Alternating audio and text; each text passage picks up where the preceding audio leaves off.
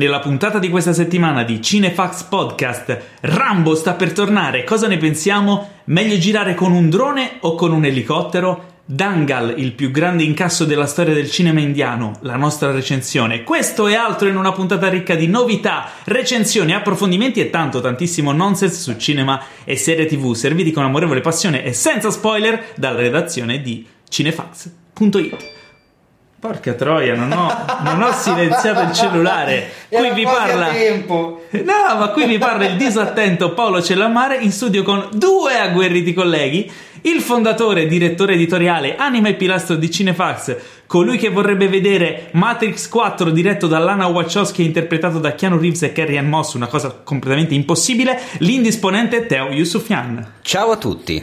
Eh, ho- che cos'è che hai appena detto, scusa Paolo? Un film impossibile. Una cosa assurda. Sai, quei cioè, sogni malati. Ma sì, ma ah, figurati se vanno a fare proprio. Vabbè, comunque continua. Ciao a tutti intanto. Ciao Teo. Come dicevo, oggi siamo in due perché abbiamo un ospite a sorpresa, un ospite specialone. Infatti siamo in tre, non in due. Esatto, il...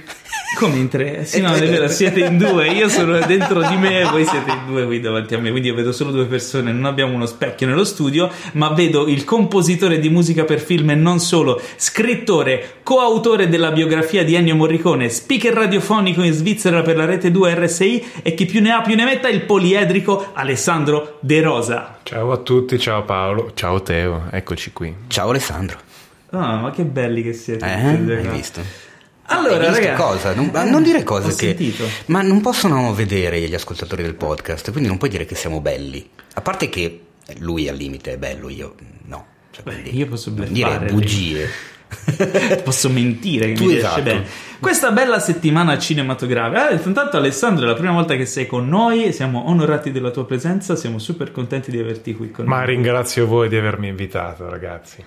Eh beh, eh, ci voleva. Da- in realtà è da tanto tempo che ti volevo invitare perché comunque, cioè, ormai ci conosciamo tanti anni, orbiti un po' in questo mondo, sei un appassionato come noi, quindi insomma, di motivi per averti qui con E poi è anche un po' il tuo mestiere parlare, parli in radio, il podcast è una sorta di eh, figlio bastardo della radio e del web, quindi perché non buttarti nella mischia anche in questo formato? Eh, speriamo di non deludere nessuno. Ma ci mancherebbe. Allora, di solito noi iniziamo con eh, un po' due chiacchiere per capire come, insomma, questa è la settimana, direi, con pochi trailer, ma tante news. È abbastanza. Abbastanza. E infatti non vedo l'ora di arrivare alla sezione delle news, però noi di solito apriamo con le domande che ci fate voi, voi che ci ascoltate e ci mandate sempre delle domande poco interessanti, ma noi tra le tante domande poco interessanti riusciamo a trovarne almeno una o due. Sei che- cattivissimo. Ci mandano... Il problema è che invece ce ne mandano tantissime di interessanti ed è difficile da quelle riuscire a trovarne soltanto una o due perché secondo sei- me potremmo fare una puntata sei. speciale Sei un- solo di domande. Sei un ruffianaccio Ma non è terribile. vero, non, no, non è Dobbiamo- perché io mi chiamo il Teo bastone. Eh, ah ma ti prendi in giro il Eh, cognome da solo ma se vogliamo fare questo, questo gioco io meglio che non lo faccia Esatto. Eh, no il discorso è che il pubblico va educato sul bastone e la carota tu sei la carota e faccio il bastone fammi fare il bastone no? non posso fare il bastone mi, mi piace il fatto di fare la carota, dai, va bene. Eh, sono due bastoni diversi Vedo che c'è sintonia tra voi. eh, Esatto, sapessi Alessandro, non pensare male. Quindi, allora, la domanda che abbiamo difficilmente trovato eh, tra quelle di questa settimana, che è una sola questa settimana, una rarità, eh, è No, in realtà è una sola perché l'altra l'abbiamo riservata all'angolo che tutti aspettavate, cioè l'angolo del tecnicismo becero, che però sarà più in là nella puntata. La domanda che abbiamo scelto, quindi la domandona della settimana, è Qual è la scena di un film che vi ha qual è la scena di un film che vi ha fatto piangere di più?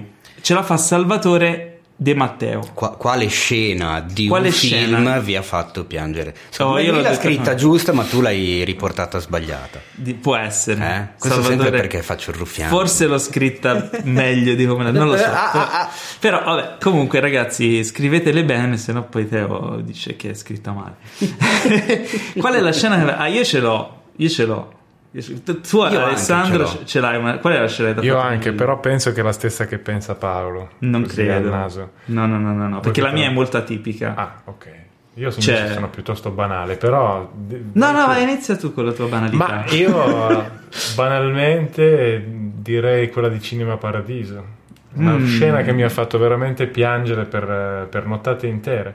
Quella quando lui rientra nella stanza di quando era giovane, di quando Porca era piccolo. miseria. No, io, io con quel film lì. Cioè, quella è la mia seconda, probabilmente. La prima è un'anomalia, non so perché. Però quella è la mia. Che tra l'altro ho visto. Non so, qui apro una parentesi. Chi di voi ha visto mai un film, o anche una serie di qualsiasi cosa, quando hai la febbre alta? Mi è capitato, però appunto, proprio perché avevo la febbre alta, in questo momento non ti saprei dire quale Per, film. parecchio alta. Questo che è Io ne- 42. guarda, se- senza scherzare, io ho avuto la febbre nella vita quattro volte e tutte le quattro volte a circa 40, 41, 42. Non ho mai avuto la febbre a 38, 38, non so perché. Cioè le volte che mi ha preso, mi ha preso quasi uccidendomi Minchia. e poi basta. Infatti cioè, non ce l'ho Dovresti, praticamente eh, mai. Dovresti averla più, più spesso. Negli ultimi dieci anni forse mi è arrivato. Ma per quello che non te lo ricordi. Eh no, infatti. Ma eh, avete notato che quando uno ha la febbre e guarda un film si emoziona di più? Eh beh, è un non è che- discorso cioè, importante sei, più, sei influenzato e più influenzabile. Ah, No, no, volevi a parte fare gli scherzi. questa No, battuta. no, Avevo capito che voleva andare a finire così. No, io in realtà no, pensavo volesse finire dalle parti di dire ah no, perché io la volta che avevo la febbre ho visto la febbre del sabato sera. Ma la febbre del sabato sera, anche se la febbre non ti fa piangere, che poi vorresti ballare. Magari sì. Boh, forse sì, effettivamente. Però no, io avevo la febbre Mm. e ho visto Nuovo Cinema Paradiso con la febbre e ho pianto un botto. Ma un botto. Ma anche perché eri piccino, quando è che l'hai visto? Ma no, che piccino, avrò avuto 16-17 anni. Ah, non l'hai visto? mm, No, non, non era la prima volta che Ah, lo vedevo, ok. l'avevo già visto almeno due volte. È un film che adoro. Ah, eppure non ti aveva colpito così tanto da farti Quando l'ho visto con la febbre, boh, è come il boost. Ma piangevo, piangevo. Dicevo, ma sto piangendo perché ho la febbre o perché è bello il film? Per tutte e due le cose, poi ho capito. Tu quanto hai pianto, Alessandro? Ma diverse volte tanto, tanto, tanto con quella scena, almeno con quella scena, con quel film, perché poi è intrito di una malinconia sua, diciamo. E tra l'altro, la- l- diciamo, l'effetto successivo è stato che ogni volta che ascoltavo la musica di Nuovo Cinema Paradiso iniziavo Eh a piangere. certo, ti dava... sì. Tra l'altro di Morricone, applauso, e, e che, che si, che si connette a quell'emozione, quindi la musica rimane come residuo, e, ehm, non lo so, emozionale del cervello che ti attiva quella cosa lì. La- L'altra canzone che mi fa piangere tutte le volte che l'ascolto per colpa di The Wrestler è Sweet Child of Mine, che non è una canzone da piangere. Eh no. E io Però è, è il tuo trigger, diciamo. E io v- ascolto Sweet Child of Mine e, mi- e vedo lui che si getta dal paletto e inizia a piangere. Cioè, nella mia mente e io piango. Ma non è quello, ma non è quello il film che ha fatto piangere. Infatti Ah, qui eh, mi pare che la scena fosse, e la domanda fosse qual era la scena, ma Qual era la scena, è vero? tu Eh. che cosa ci dicevi Paolo? Perché- No, la, la mia scena è il finale di AI. Di? Intelligenza AI. artificiale. AI, AI, AI, AI, io lo chiamo AI. AI. AI, AI, intelligenza artificiale AI, di AI. Spielberg. Certo. eh, che mm, l'ho visto una sola volta al cinema e il finale mi ha devastato. Poi ci sono i titoli di Il coda. finale finale, perché quel film ha Sì, almeno due finali. nel film tutto, tutto il credo che ho iniziato a piangere, poi continuavo a finalizzare, io continuavo a piangere, tanto che è come quando prendi un po' la, la rincorsa, no? E poi per inerzia continui a piangere e ho pianto talmente tanto che ero in strada, stavo andando alla macchina e ancora piangevo, cioè mi vergognavo tantissimo, io continuavo a ma non che, mi non che ti stavi asciugando, io continuavo a piangere, stavo andando alla macchina e continuavo a piangere. Non so perché. E ho avuto paura, non l'ho mai più rivisto perché ho terrore di piangere Ma così tanto. Ma cos'è che ti ha mosso così tanto, se posso È fare? il discorso di questa è la mia. Ma forse ne avevo già parlato di. Siamo spoiler free, quindi attenzione a... No, no, non spoilerizzo, No, però è il tema che mi fa piangere. Il tema, infatti, tutti i film, ho parlato anche la volta scorsa, mi pare dell'uomo bicentenario, Sì. ho accennato. Tutti i film che Ah, è hanno l'argomento del robot, quindi un essere artificiale costruito dall'uomo, che però arriva al punto da provare dei sentimenti e questi sentimenti vengono messi in secondo piano dall'essere umano perché lui è solo una macchina, sta cosa a me mi devasta. Non so perché, non so, psicanalizzate. Non essere preso in considerazione eh, della la propria presa- emotività, capito? Cioè lui dice io adesso provo dei sentimenti, io sono come voi. No, tu sei solo una macchina. Probabilmente perché anche tu sei una macchina. Non lo so, però io tratto bene anche il mio rumba quando aspira in terra, cioè sono molto... Ragazzi, Paolo ha gli occhi rispetto- lucidi. Sì, sì, no, io. I, I Borg in Star Trek, c'è una puntata di Star Trek The Next Generation che si chiama Io Borg, in cui un Borg viene preso sulla, sull'Enterprise e scollegato dalla, dalla collettività Borg e gli insegnano cosa vuol dire essere un individuo, perché i Borg hanno una mente unica collettiva, non, son- non sanno cos'è l'individualità. E alla fine della puntata lo rimandano sulla nave, però gli danno un nome, lo chiamano Hugh. E, e lui saluta la Forge e, e lo, lo chiama amico, no? Cosa io ci ho visto la puntata e pianto, non quanto intelligenza artificiale, ma pianto un botto. Tutte queste cose mi fanno un casino piangere, non Ma so perché. Bellissima puntata, tra l'altro. E Hugh ritornerà in Star Trek Picard. Ah, quindi questa è vedi, una notizia ok. bomba. Insomma, abbiamo il collegamento alla Vabbè, quindi Teo, qual è la tua scena che ti La distrugge? mia scena, ce ne sono un po', adesso stavo pensando da quando hai scelto la domanda a- a- ad adesso, ci ho pensato un po', ce ne sono di scene, io poi ammetto di essere mega sensibile, cioè io mi emoziono non facilmente, però sono tendo ad emozionarmi violentemente durante i film, quindi cioè, provo un sacco di- di- di emozioni forti. Questo anche per rispondere a quelli che mi dicono, eh, però se quando guardi un film stai a vedere il lato tecnico, tu non, non provi delle sen- No, il cazzo, anzi, ne sento anche parecchio. E però a pensarci, forse la scena che mi fa piangere di più, perché mi è successo di vederlo eh, ultimamente, forse un annetto fa l'ultima volta, nonostante l'abbia visto tante volte, ogni volta che si arriva al finale, io attacco a piangere a 15 minuti dalla fine e non finisco più, ma proprio a singhiozzi, ed è il finale di Qualcuno volò sul nido del cuculo, Ah, cazzo, bello. che mi uccide tutte le volte, ma proprio ma mi fa del male dentro e so perfettamente come finisce quel film, cioè, lo, lo conosco molto bene, quindi so che cosa succederà. Eppure dalla scena, insomma, eh, senza spoilerare molto, però eh, c'è una scena in cui appunto all'interno di questo manicomio criminale danno una festa, da quel momento in poi succedono delle cose e io sto veramente tanto male. Sì. E adesso a parlarne, No, no, a ripensare alle immagini e a tutto il significato che c'è, e a tutto il destino di quel personaggio, eccetera, Eh, ah, cioè mi, mi, mi c'ho addosso il peso e non capisco perché eh, mi faccia comunque quell'effetto anche alla quinta, sesta volta che lo rivedi. Cioè, che cosa. Quando si dice, quando si parla, diciamo, generalmente la magia del cinema, il potere del cinema, queste frasi fatte, in realtà effettivamente qualcosa deve esserci, perché è impossibile che tu riesca a rientrare nella stessa situazione e nella stessa condizione in cui sei già stato, nonostante tu sappia perfettamente a cosa stai andando incontro.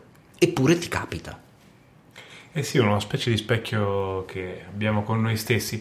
No, stavo pensando alla domanda e al modo che io, uh, a cui con cui ho risposto, Sì. no? cioè il fatto dell'emozione, Ah. un'emozione nega- non negativa, comunque una commozione, a me è venuto immediatamente emozione, la commozione, il piangere. Tutti noi abbiamo risposto con una eh, emozione appunto quasi di commozione. Vabbè, la, la domanda, Però la domanda di chiedeva piangere, di ma cosa ti fa Ah, piangere? di piangere, piangere. Quindi, sì, Sì, siamo- quindi siamo proprio eravamo lì. Però no, era interessante anche il discorso. No, in generale ci sono alcuni che effettivamente si imbarazzano, che cercano di non piangere. Io, boh, io quando c'è da piangere piango, no? Non Cioè, ha mai fatto problemi. Solo tipo apri tutte le, apri le dighe, no? Quando c'è la cosa. E poi c'è la mia ragazza che mi prende in giro e quando mi, mi- mi si gira al cinema e mi dà le gomitatine e fa dai non piangere Uguale, anche a, Ah, te anche a me succede, la Chiacchi si mi piglia per il culo mi fa incazzare. Non lo fate, fate- fateci piangere fateci pi- noi siamo, siamo dei, dei maschi alfa e in- in- eh, implacabili e imperturbabili ma almeno al cinema una volta ogni tanto fateci piangere Stavo pensando all'ultima volta che ho pianto al cinema e non è stato tanto tempo fa, è stato abbastanza, abbastanza recente la cosa. Solo che porco cane non mi ricorda adesso il film, ma è stato veramente, ma quest'anno, cioè ne- pochissimo tempo fa, volevo raccontarla. Sarà Toy mi- Story. Forse Toy Story 4, infatti ci stavo. Invece l'ultimo film che mi ha fatto piangere è quello che recensirò più tardi, che è Dangal. Attenzione. Film indiano, il più grande incasso della storia dell'India. Ho pianto un botto e non me l'aspettavo. Poi vi spiegherò perché. Avete altro da aggiungere? Eh? Frignoni di merda? no.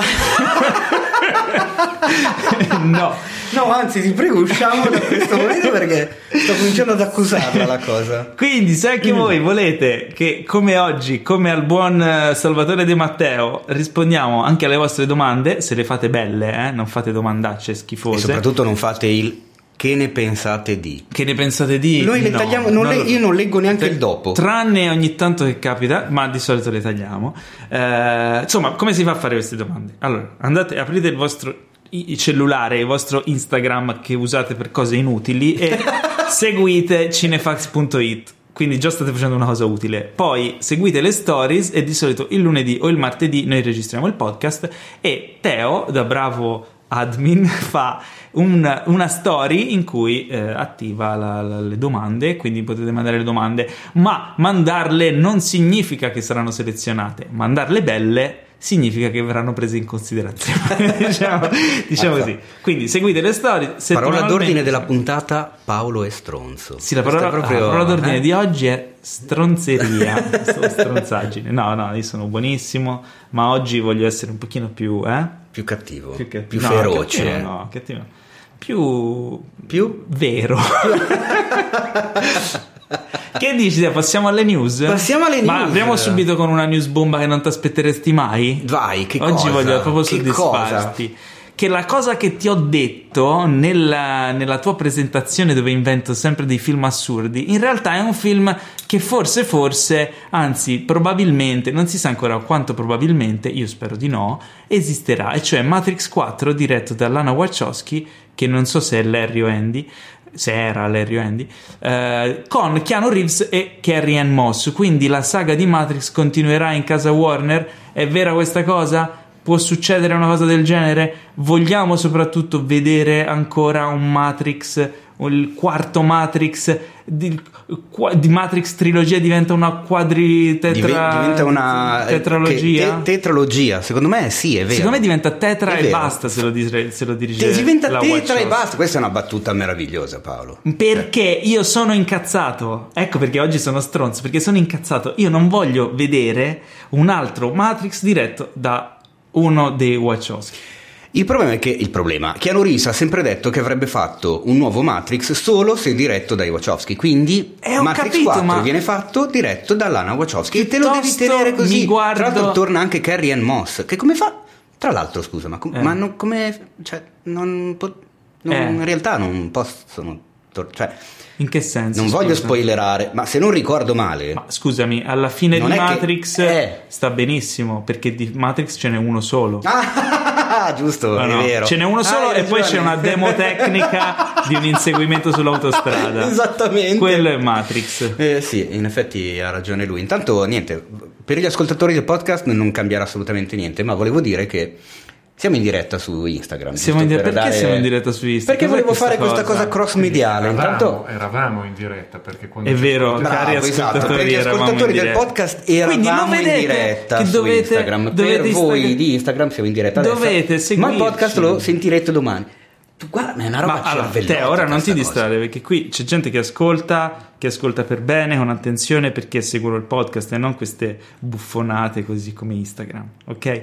Quindi sono pochi ma buoni e noi gli diamo tutto il nostro amore e io do tutto il mio disamore verso i Matrix dei Wachowski tranne il primo, ok? Va bene, ma guarda che mi trovi anche abbastanza Alessandro, d'accordo. tu hai visto tutta la trilogia di Matrix o solo No, il primo? No, no, no, io ho visto solo il primo. Bravo, un applauso. No, ma non è stata una scelta, è capitato È così. stata fortuna? Però il primo, guarda, è un film citatissimo anche da persone insospettabili, anche di chi si occupa di cultura in maniera... eh, Ma Matrix è rimasto. Perché è un film visionario e rivoluzionario. Matrix è rimasto assolutamente. È un film- eh, Vent'anni fa, ragazzi. È un film illuminato. Poi si è spenta la luce in E casa poi, è su- Wachowski. poi è successo qualcosa. Si è spenta dal punto di vista cinematografico perché, come ti dicevo prima, microfoni spenti, tu dovresti recuperare Sense8, che secondo me è una serie meravigliosa. Ecco, oh, vedi, abbiamo appena finito di eh, ricordare le scene in cui abbiamo pianto e ci siamo commossi al cinema. Ecco, Sense8 è una di quelle serie dove praticamente io mi commuovevo ad ogni puntata. Eh, crea un- un'empatia, un legame così forte tra lo spettatore e quegli otto protagonisti che ah, è una Ma è roba più o è meno- di Lana Wachowski. Ok, più o meno bello di Jupiter Ascending. La- no, lascia stare Jupiter. Ecco, Ma lascia ecco. stare anche Chi ha Speed fa- Racer. esistono- Attenzione, però c'è qualcuno che potrebbe nominarti Cloud Atlas dei Wachowski. Cloud Atlas è un film poco riuscito, secondo Ecco, me. eh, E la parte anche riuscita probabilmente me. è quella diretta da Tom Tickver. Non so, Ah, a istinto. Ma tu ce l'hai proprio a morte con i Sì, Wachowski. perché ho visto cazzo di Jupiter Ascending o Eh, Jupiter ma, in ma c'era, ma c'era Mila Kunis però. Ma cosa vuol dire? E- esiste la, è presente crimine Cosa contro l'umanità? Mila Kunis. Eh, sai cos'è un crimine contro l'umanità? Quello è un crimine contro l'umanità. Jupiter è un crimine. Porca miseria. Vabbè, ragazzi, Jupiter niente. Ascending. C'era anche un bravissimo Eddie Redmayne in Jupiter Ma che, che l'ha vinto il Razzi per quel film lì, tra Eh, l'altro. sì, esatto. Comunque, Anzi, che tra l'altro io, mi sembra di ricordare abbia vinto anche la Bullock, no? Sempre bello. io farei vincere dei razzi su. Dei- sullo st- non sui Wachowski, ma diciamo su chi ha deciso di fargli fare un altro male. No, ma ti dico la verità. eh, Intanto saluto i ragazzi di Instagram. Basta. Ciao Instagram, Podcast basta, eh, domani. ascoltate domani? Ciao, ascoltatelo eh, su Spotify Come si o deve. su SoundCloud. Allora, eh, il problema sai qual è? Che eh, io ero, ero eccitato, ero quasi entusiasta dell'idea di un reboot di Matrix con, eh, non lo so con chi, però avevano parlato di una nuova trilogia ambientata nel mondo di Matrix, nell'universo, qualcosa di nuovo. E questa cosa mi lasciava speranze perché l'idea di un sequel fatto dai Wachowski che sono bolliti, e non mi vergogno a dirlo, ma cioè più che altro l'hanno dimostrato, eh, mi disamora. Eh, ora, sapere questa cosa, lì per lì mi sono eccitato perché tu leggi Matrix 4, poi è finito con Wachowski e Basta, ti è scesa la passione. sì, sì, sono triste. Allora, la luce, il barlume della speranza c'è, è fiochissimo, minimo e molto lontano. Quando vedrò il teaser potrebbe alimentarsi, quando vedrò il trailer potrebbe alimentarsi, però... Che ti devo dire, Teo? È difficile qui, è una vita difficile. È una vita difficile, posso, facendo il Nostradamus eh, de Noantri, cioè proprio quello da Du, Du Spicci, questo Matrix 4 credo che prenderà il posto come film in assoluto più chiacchierato fino al momento del teaser e soppianterà nel chiacchiericcio internetiano anche il prossimo Nolan. Cioè, Vabbè, qualunque notizia riguardante questo progetto secondo me avrà, avrà una eco incredibile. il nuovo Nolan, Tenet, di cui Sì. è uscito il trailer, che però noi non abbiamo visto. Non abbiamo visto. Perché è andato solo al cinema in America. Esatto, prima di Hobbs and Shaw. Prima di Hobbs e Shaw, che abbiamo visto e recensito nella puntata precedente del Che podcast. hai visto, io non l'ho visto. Abbiamo Io come redazione. Ribadisco con orgoglio di aver visto solo il primo Fast and Furious e quello che c'ha dentro il, tico- il titolo con Tokyo, che ogni volta non mi ricordo che film Tokyo è, che Drift. numero è. Cioè, pra- te l'ho già detto l'altra volta. Recupera Fast and Furious, quelli belli, dal Ok, 4 in poi. Eh, beh, allora, che dire, passiamo avanti. Passiamo a una notizia triste, che ultimamente ce ne sono troppe. Cioè, ci ha abbandonato un'altra grande star. Mm. eh, e, e quindi vogliamo ricordare Peter Fonda, eh, che insomma. Tutti ricordano con Easy Rider, Eh più che altro perché forse è la, la cosa più iconica e cane, lo ha fatto diventare una delle figure più di riferimento della controcultura americana in quel periodo lì. Cioè, pieno 69, piena Summer of Love, eh, Woodstock, eh, Jimi Hendrix, eh, insomma, Peter Fonda e il suo motociclista con il, il chopper, ragazzi, cioè l'iconicità della motocicletta chopper che si guida con le braccia alte che ti rinfreschi le ascelle, ma alla fine del viaggio eh, c'hai un male della Madonna alle spalle. Arriva da quel film lì, con la, la carena e il serbatoio con la, con la bandiera americana. Easy Rider è stato un manifesto clamoroso, un film eh, anarchico come pochi, ha vinto la Palma d'Oro a Cannes, ha vinto il premio della regia Dennis Hopper, e c'è un Jack Nicholson giovanissimo, esordiente, Sì. che fa già una parte alla Jack Nicholson, prima ancora di essere Jack Nicholson, che è strepitosa sta cosa. Però io E- direi, come, come in, come abbiamo fatto per Rutger Hauer, che abbiamo consigliato un film meno conosciuto e famoso, eh, vorrei, vorrei consigliare un film eh, così Me- minore, tra virgolette. E ho pescato quasi a caso, però secondo me merita una visione, quel treno per Yuma. Uh, quel treno per Yuma! Cos'è questa cosa? Lo stacchetto. Quel treno per Yuma!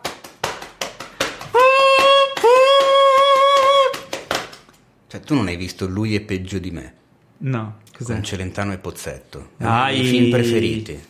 Hai C'è un momento in cui ci sono loro due con le due il fighe pozzetto. che suonano eh, sax e batteria male. E c'è Celentano che quando deve cantare mm, lo stacchetto dopo la batteria eh, che fa questo ritmo circa, a un certo punto lui a caso dice quel treno per Yuma! E quindi a me se mi dici quel titolo Vabbè, mi verrà sempre in mente... Va bene. Allora, un'altra notizia bomba. Sì? Ah così basta, mi- Peter Fonda lo Vabbè, bruci. abbiamo detto Peter Fonda. Figlio di Henry Fonda. Ha capito, è Fratello morto lui, di mica il Jane padre. Il Fonda. padre era Ah, era il figlio di R. Padre di Bridget Fonda, cioè Padre di Bridget Fonda. cioè, una famiglia senza fondo, senza, no scusate, No, me il finale, dai, veramente brutta. il finale di quel film di di Easy Rider. Easy Rider non mi ha mai convinto del tutto. No, Perché? Eh, porco Non cane, so. una botta.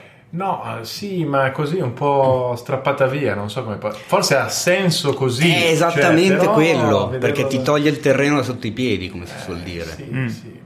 Eh beh, sì. So Porco cane. Ah, a me mi è un Eh, po'... certo che me lo ricordo. non lo diciamo. Non me lo No, ricordo benissimo, lo. No. rivedrò, lo rivedrò. Tra l'altro c'era, non mi ricordo se a Venezia o a Cannes c'era una mm, eh, proiezione del- di una versione restaurata. Volevo vederlo, poi mm, il programma non Guarda, se vuoi ti presto la mia fantastica Steelbook. Blu-ray. No, eh, certo. Ok, dai, affare fatto. Edizione meravigliosa. Lo guardo sulla TV nuova. Esatto. Allora, andiamo niente, ciao avanti. Peter, Un'altra grazie. news che mi ha emozionato, quasi qua- forse di più di Matrix 4, ti Mm. dico la verità. Attenzione.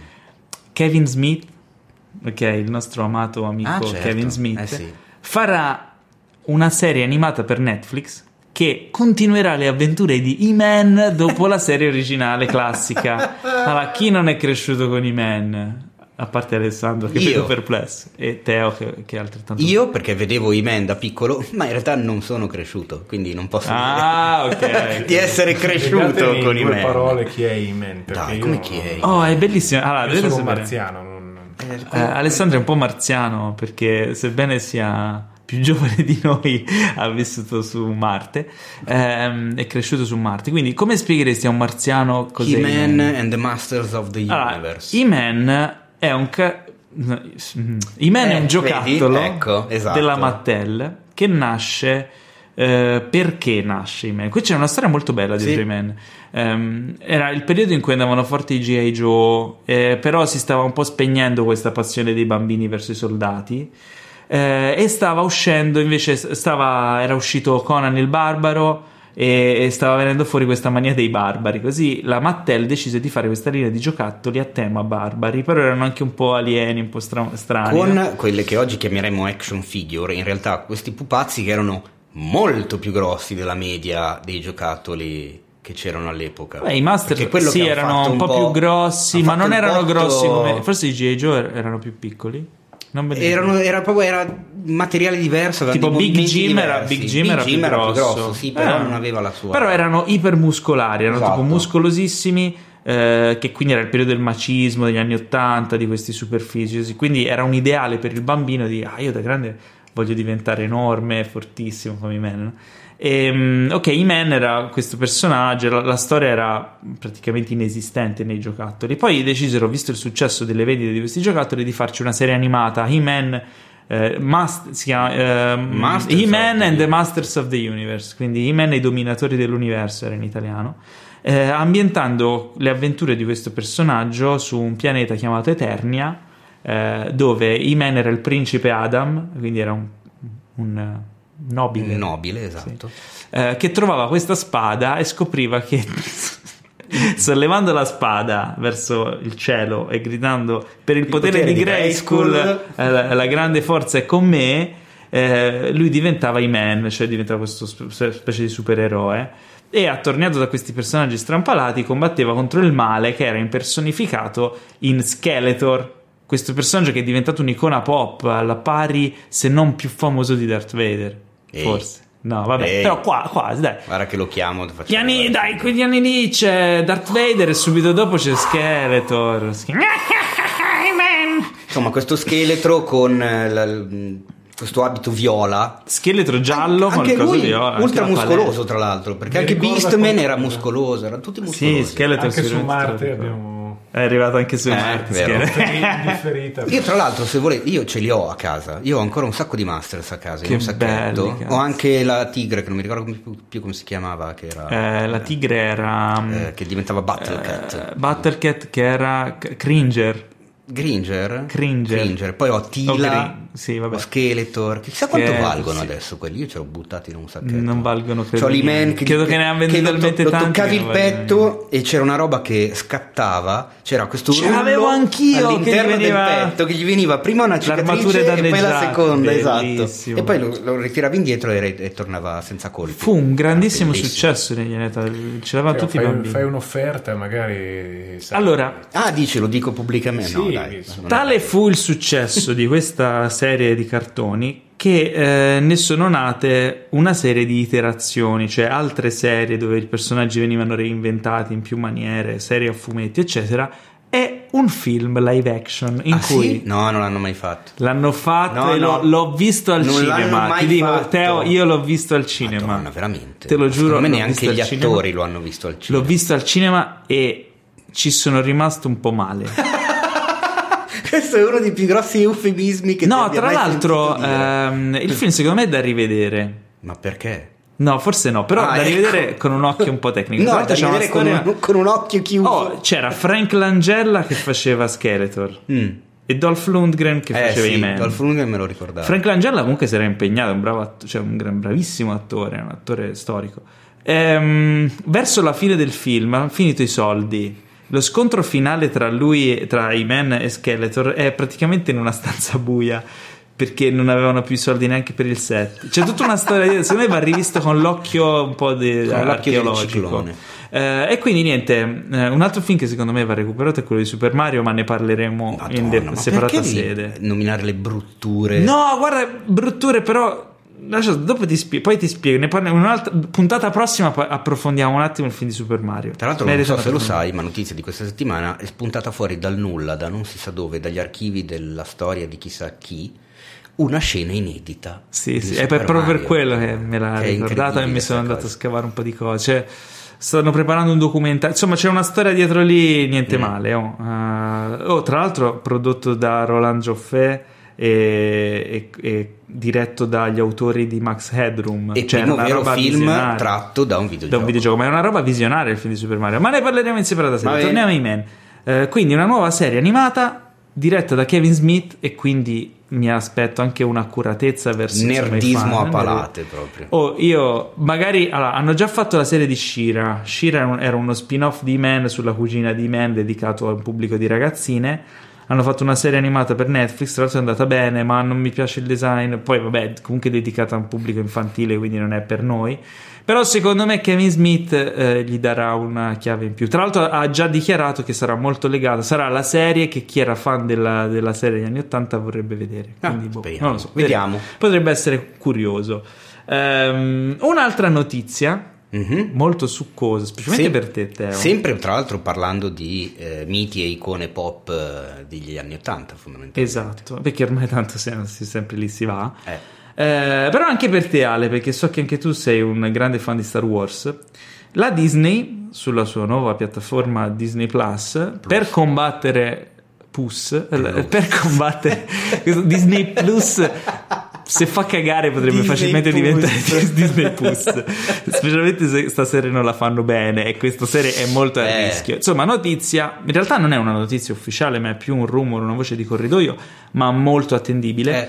Pare che uno dei loro missili per combattere la streaming war sia una serie, la seconda dedicata a Star Wars dopo The Mandalorian, dedicata questa volta al personaggio di Obi-Wan e pare che in trattative ci sia eh, il caro Ewan McGregor che non ha mai interpretato Obi-Wan. Infatti no, sarebbe, cioè, è figo vederlo nei panni che furono Eh? di Alec Guinness. No, a parte, a parte gli scherzi, nella trilogia prequel che noi non Nella? app- trilogia prequel che noi Nella? non, trilogia prequel che noi non eh, approviamo e di cui non eh, diciamo avvaloriamo l'esistenza.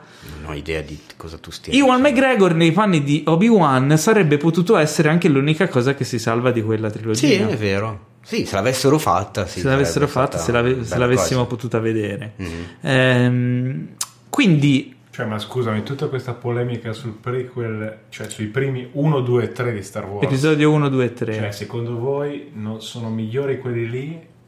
Cioè, sono peggiori quelli lì di quelli che stanno uscendo adesso? Beh, sì, Beh, Ah, sì? decisamente. No, anche perché ci vuole un po' poco essere migliori di quelli lì. Noi su Marte la vediamo diversamente. Ah, beh. Però, Tu- ma però, tu hai un ri- quante vo- tu li- forse, devo dire, forse Mhm. i migliori tre sono quelli, quelli vecchi, va bene? No. Quello che dico io, adesso- Beh, sì. Stavo scherzando, No, era certo, ironico. cioè, però poi dici tra, tra quelli nuovi, quelli vecchi, non so, però guarda, i primi tre è meglio secondo me di questi ultimi che veramente sono, insomma, tutto succede in maniera così un po' misteriosa, no? Questa che impara improvvisamente a fare una cosa, quell'altra che impara immediatamente Anche dopo, Luke imparò improvvisamente a fare qualcosa, ma nessuno se ne lamentò. Però vabbè, dai, però non vogliamo parlare di questa cosa, no. Eh, Parliamo di Obi-Wan. Tra l'altro, Iwan McGregor nei film che non ha fatto c'è Mm. un cinefx molto divertente in merito a lui. Ah, perché sì. lui era talmente fan della cosa, della saga, Della cosa di, che, che- che- esatto, che quando combatteva con la spada laser faceva i rumori con la bocca. E quindi quelli eh, dell'audio ebbero qualche problema perché gli dovevano continuamente ripetere Ivan quando fai i combattimenti con la spada laser non devi fare con la bocca perché si sente quindi evita. E lui ah ok scusate Eh, ma perché se stai recitando una spada laser in mano che non fa rumori, è ovvio che c'è Eh, per so. c'era anche non mi ricordo quale attore che faceva più più quando sparava quando... sì, sì, ma in quella nuova. Forse in quella forse, nuova. ehm, forse John John Boyega. Esatto, sì, non- sì, se non vado errato. E vabbè. Eh, o, o Oscar Isaac, non lo Mi so. ricordo. Comunque, eh, dai, è Dei cretini, Cioè, è bello perché pensa che eh, Star Wars è entrato così tanto nell'immaginario da coinvolgere gli attori a questo- fino a questo punto. Guarda che non è una cosa da poco. Ehm, vabbè, comunque, ehm, la cosa curiosa è che mh, in programma, quando doveva ancora uscire solo, e Star Wars Story, eh, c'erano un film su Boba Fett e un film su Obi-Wan. E guarda caso escono, o dovrebbero uscire due serie, The Mandalorian, in cui il protagonista è molto simile a Boba Fett, anche se non lo è, tra virgolette, ho fatto delle virgolette con le dita che non avete visto, e Obi-Wan come serie, quindi potrebbero essere dei riadattamenti di quei progetti che- di cui magari era Beh, già ci iniziato sta. lo sviluppo. Ci sta. E potrebbe essere anche una destinazione più, diciamo, adatta, no? Bah, eh, io te l'avevo già detto qualche puntata fa, secondo me il, il franchise cinematografico di Star Wars sta cominciando un filino a essere saturato. Eh, Sì. Ma se ne sono vi- accorti anche loro. L'ho visto, cioè prendo me come esempio, diciamo, come paradigma del- dell'accanito, io non sono andato in sala a vedere solo, perché non mi aveva... Sono andato a vedere Rogue One, mi è piaciuto anche parecchio, eccetera. Però poi il fatto di avere un film all'anno mi è passata la voglia. A la me mi hanno passione, perso quando hanno ammazzato così Harrison Ford, veramente. Ma non- ma- non è il ma- magone vedere quella scena. Eh, ma, ma non si poteva, si anche poteva dire. Beh, sì, il film, Sì, ormai sì, non si è andato, è andato in dire. diretta Dai, sul capodanno dai, di Rai 1, l'abbiamo visto anche su effettivamente. Marte. Ma sì, dai, in Sì, effetti sì. eh, Ma beh, comunque quest'idea di portare dal cinema, dedicarsi di più alla serialità televisiva che ti permette comunque di sviluppare con più tempo e altri mezzi e budget magari un pochino inferiori rispetto a un mega blockbuster per il cinema e quindi il- anche il rischio chiaramente diminuisce, te le tieni in esclusiva per te, quindi chi se le vuole vedere deve fare l'abbonamento per te, il nome comunque è ancora di richiamo perché ci sta.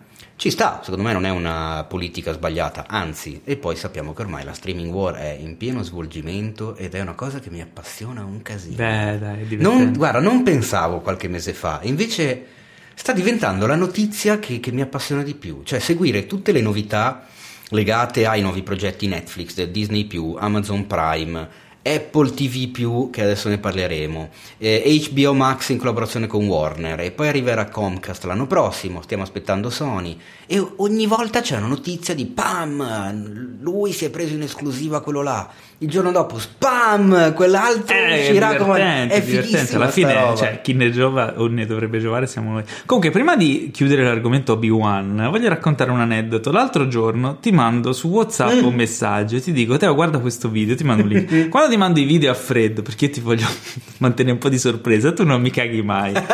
Al, al secondo giorno che ti ricordavo di guardare quel link, ti ho detto: Ah, Teo, senti una cosa, così dal, dal nulla. E faccio: Ma tu hai mai pensato eh, quando guardavi Star Wars l'originale, Una nuova speranza, episodio 4, il, il primo? eh, Guerre stellari. Guerre stellari. Ecco. Nella scena in cui sta- eh, Darth Vader con la spada uccide, fa sparire Obi-Wan sulla morte nera, hai mai pensato cosa su- fosse successo prima? Che noi non vediamo cosa succede tra i due? E tu mi, mi hai E risposto. io gli ho risposto eh, sì negli ultimi 35 anni. E in quel momento mi è venuto un flash. Ho detto aspetta, ma il video che mi ha mandato si chiamava, si intitolava SV qualcosa. No, SC38 SC38, Reimagined. ecco ok. Cioè, la scena 38 reim- reimaginata. E allora, senza, senza aspettare la sua ulteriore risposta, sono andato a vedermi il video e ho scoperto che effettivamente era proprio quella roba lì. Cioè ci sono dei pazzi che hanno ricreato da zero fondamentalmente. Eh, Eh, non da zero. non- no, chiaramente non proprio da zero, però comunque hanno inventato che cosa è successo in quel momento che non abbiamo visto. Quindi è da quando Obi-Wan si, si intrufola dentro la morte nera per arrivare a combattere contro Darth Vader, a quando poi si lascia ammazzare facendosi vedere da Luke con loro che scappano poi con le porte che si chiudono Cioè, in faccia. allora, noi quando c'è abbiamo- tutto lo scontro. Quando abbiamo visto il film, no? È palese che Obi-Wan sta combattendo con Darth Vader, vede Luke, vede che Luke lo vede e gli fa ammazzami e non, non si difende più. Quindi ti dà l'idea che prima stessero combattendo, perché lui Eh, certo. stava aspettando Luke, non, non si sarebbe fatto ammazzare prima, quindi c'era qualcosa che succedeva. E la cosa figa di questo video, che andatevelo a cercare SC38 Reimagined, eh, è un eh, fondamentalmente il combattimento che avviene tra loro, ma è montato alternato con quello che succede a Luke, Han Solo e Leia e, E Chewbacca. insomma, Chewbacca, tutta, tutta la No, scena è poi- montata bene. E tecnicamente è realizzato. Chiaro, ci sono dei momenti in cui lo vedi che Alec Guinness non è proprio Alec Guinness. Beh, hanno usato Però, scene, hanno usato l'immagine del volto di Alec Guinness preso da altre scene e riappiccicato su, credo, un altro attore eh, per ricostruire la cosa. Effetti visivi ah, bellissimi. cioè, bella messa in scena, bella bene. fotografia, dei tocchi di classe meravigliosi come quello del riflesso delle, delle due lightsaber negli occhi di Sì, Darth. sì, no, è fantastico. Tu che ne Eh, pensi, Ale, che l'abbiamo visto prima insieme? Mi è piaciuto, ho sempre pensato che loro stessero giocando a carte nel- Guarda che ti- e vinceva Obi-Wan, è per questo che poi Si incazzava. Però forse era Tra l'altro hanno anche rifatto le musiche nella scena, cercando di imitare lo stile di John Williams. Eh Tra sì. l'altro, sì, beh, Beh, Sì. Eh, cosa ne Attenzione, beh, qua, Dai, chi, qui chi se non Alessandro può dirci qualcosa? No, ma non ho nulla da dire. No, hanno preso questi cori un po' alla Orf, insomma, per così dire. Sì, che riprendono un po' l'episodio 1, lo Sì, scontro tra mm, con Darth Maul. Sì, ma non è la musica, è il fatto veramente della sorpresa che questi qui non stanno giocando a carte, ma si stavano invece duellavano con le spade addirittura. Ma tra l'altro un duello veramente violento, eh, cattivo, in cui si vede tutta la, la- la- la potenza di Vader che effettivamente è una delle cose che comunque manca in quella trilogia lì. Rogue One gli ha dato un po' di giustizia in quello, se posso. Beh, Cioè io la prima volta che l'ho vista la trilogia ero, ero piccolino, mi ha segnato tutto il resto della- dell'esistenza successiva, ho sempre avuto un timore reverenziale nei confronti di quella figura, che ritengo ancora oggi il cattivo più riuscito di sempre a livello cinematografico. insieme a Skeletor. Eh, ok. E la, la sua immagine, il casco, eccetera, mi procurano ancora eh, delle emozioni, anche se in casa io sono pieno di, di- di stronzate con Darth Vader, Mhm. ovunque, in bagno e sui muri e dappertutto. Non l'ho mai esorcizzato invece, quella è la cosa incredibile. Se avessi visto la scena che hanno mm, creato questi ragazzi all'epoca, probabilmente non lo so, avrei avuto dei traumi molto più profondi, perché è veramente molto bastardo. Ti posso dire che a me ha convinto di più questa rispetto a Rogue One? Dici? A me, a me personalmente, mi è sembrato più Darth Vader questo che quello di Rogue One. Ah, oddio, io Rogue One quando l'ho visto al cinema, in quella scena lì in cui si vede lui che compare, che gli si accende la, la- la spada nel, nel nero e compare la sua figura. Sì, però mi sembrava troppo sono- gratuita, Sono tornato so. a otto anni e mi sono fatto la pipì addosso. Sai, proprio, cioè, ho avuto dei... gro- No, non è vero, chiaramente, però ci sono andato molto vicino. Cioè, mi sono Eh, proprio eh, spaventato. Sono, sono contento per te.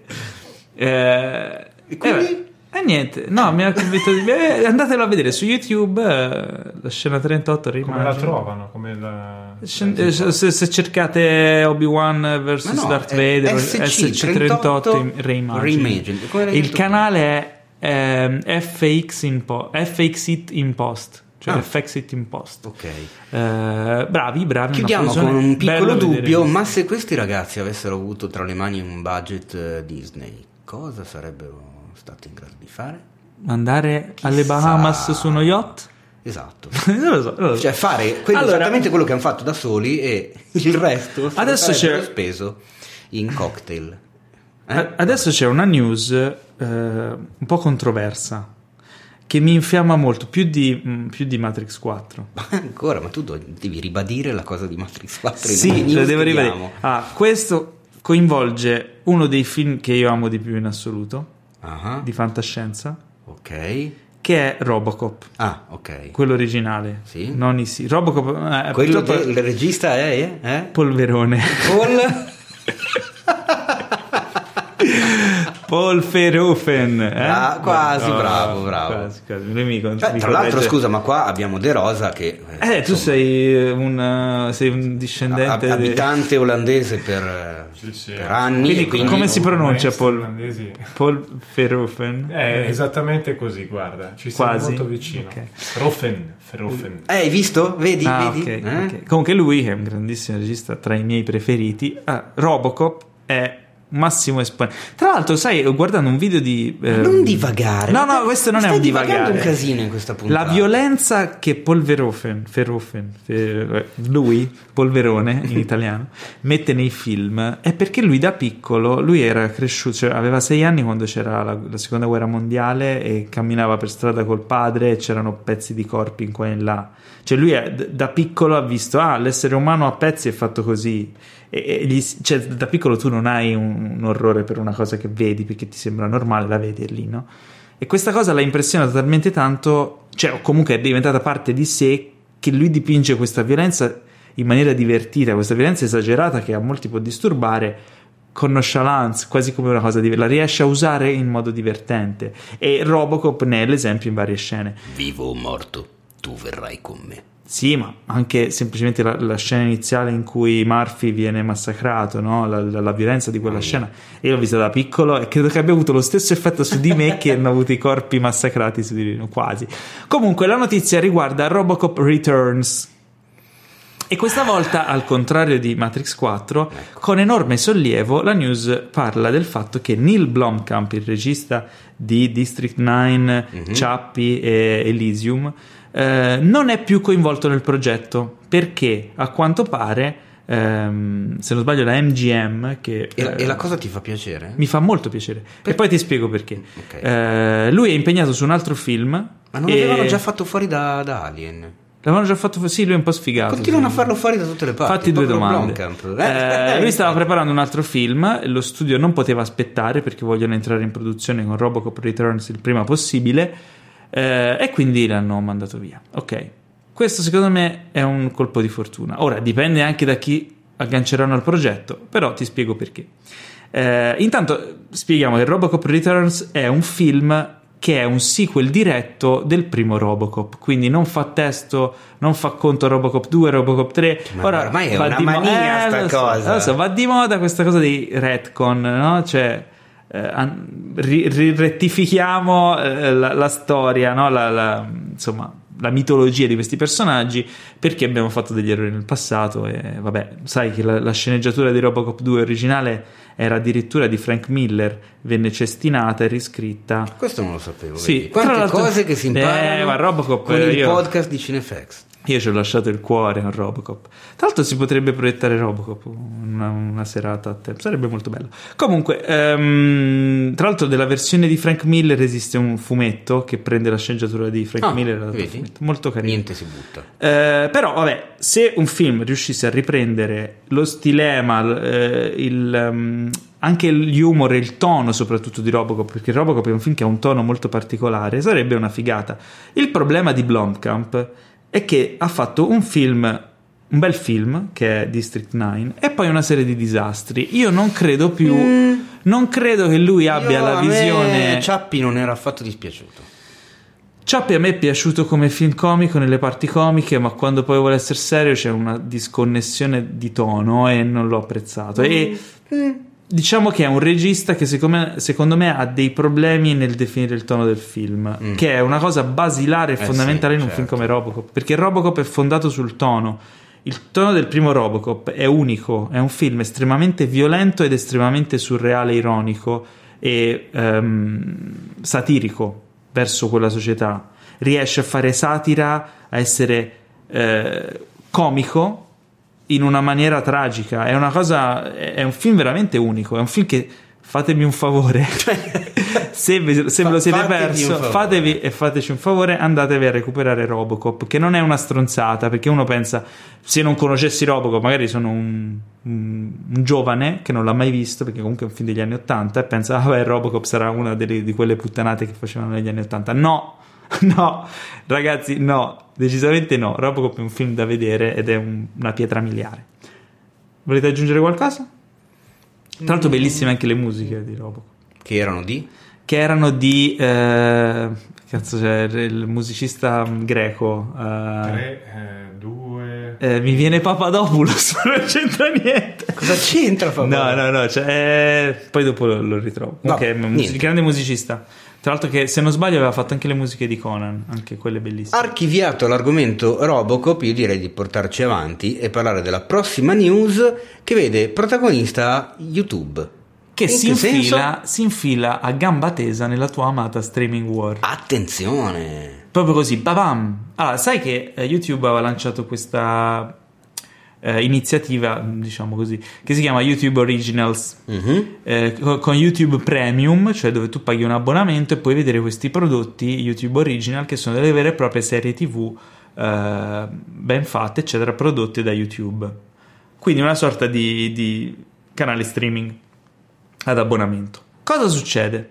L'operazione non credo che stesse andando come speravano, Mm. nonostante la serie di punta che Cobra Kai, che sempre per tornare Sì, agli anni esatto. 80 eh, racconta delle... eh, è un sequel di Karate Kid Non ne fondamentalmente. po- io non ne posso più. Ne parlano tanto bene Cobra Kai, la vorrei vedere e probabilmente, probabilmente la vedrò dal 24 settembre perché cosa succede il 24 settembre? Cambiano politica e ehm, YouTube Premium e gli YouTube Originals diventano disponibili a tutti con le pubblicità. Ah, ecco. E tutti quelli che hanno pagato finora per vederli? Chi ha pagato eh, praticamente cosa ha in più? Chi ha l'abbonamento non vede le pubblicità e ha i contenuti extra. Ah, ok, quindi non la prendono nel tubo. No, Ah, decisamente ok. no. Però è una cosa interessante, cioè dove tutti stanno facendo ehm, sotto sistemi ad abbonamento, YouTube si differenzia e va in un sistema a pubblicità come sono stati i canali generalisti da noi per anni, no? Quindi YouTube di- eh, fa la televisione. Esatto, ecco. secondo me è una figata. È strano, è perché è un, è un cortocircuito buffo se ci pensi, perché YouTube eh, fondamentalmente è la prima piattaforma streaming video eh, potente che c'è stata, prima ancora di, di tutte le altre che adesso siamo soliti utilizzare, quindi Netflix, Amazon, eccetera, eccetera.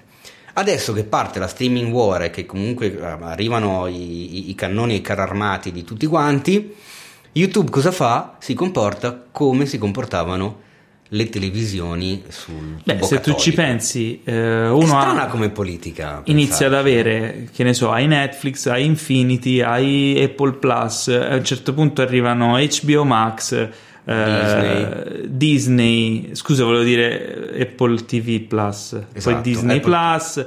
Eh, Amazon, eccetera. A un certo punto dici, boh, Team vabbè, Vision. io ne ho, io ne ho due, tre, Now magari TV. ho Amazon perché ho Prime per le spedizioni, ho Netflix, eh, ho questo, quest'altro. eh, YouTube ce l'hai perché lo puoi vedere, no? E quindi magari non vuoi aggiungere altri abbonamenti e, e lo guardi. Però che cosa ti offre? È questa la cosa. Cobra Kai. Eh, eh, no, no, stanno, pro- stanno producendo altre cose. Mm. Stanno- se- sicuramente se la cosa andrà forte produrranno altre... Cioè il, il budget ce l'hanno. eh, perché sicuramente la cosa eh, a livello personale mi interessa perché eh, intanto mi dà la possibilità di vedere cosa hanno fatto finora, così almeno mi rendo conto. Perché io sono, dato che sono malato, io comunque ho l'accesso a, a tutti gli altri che abbiamo nominato. In Quindi, realtà vabbè. poi pare che si però non, non ho concentreranno- YouTube Premium. Quindi... Si concentreranno molto anche su programmi di intrattenimento più insomma reali. quindi vogliono veramente fare la, la televisione. Sì, sì, sì. Non- ma pensa a te. Guarda Tu cosa ne pensi, Ale? cosa. Eh, come diceva Teo, mi sembra un interessante cortocircuito, un cambiamento, ma d'altra parte anche forse inequivocabile. Cioè, nel senso, questa è una parte di YouTube, ma poi YouTube, diciamo, offre un servizio completamente diverso rispetto a queste altre Certo. eh, televisioni, diciamo così, come possiamo chiamarle, piattaforme, no? tipo Netflix.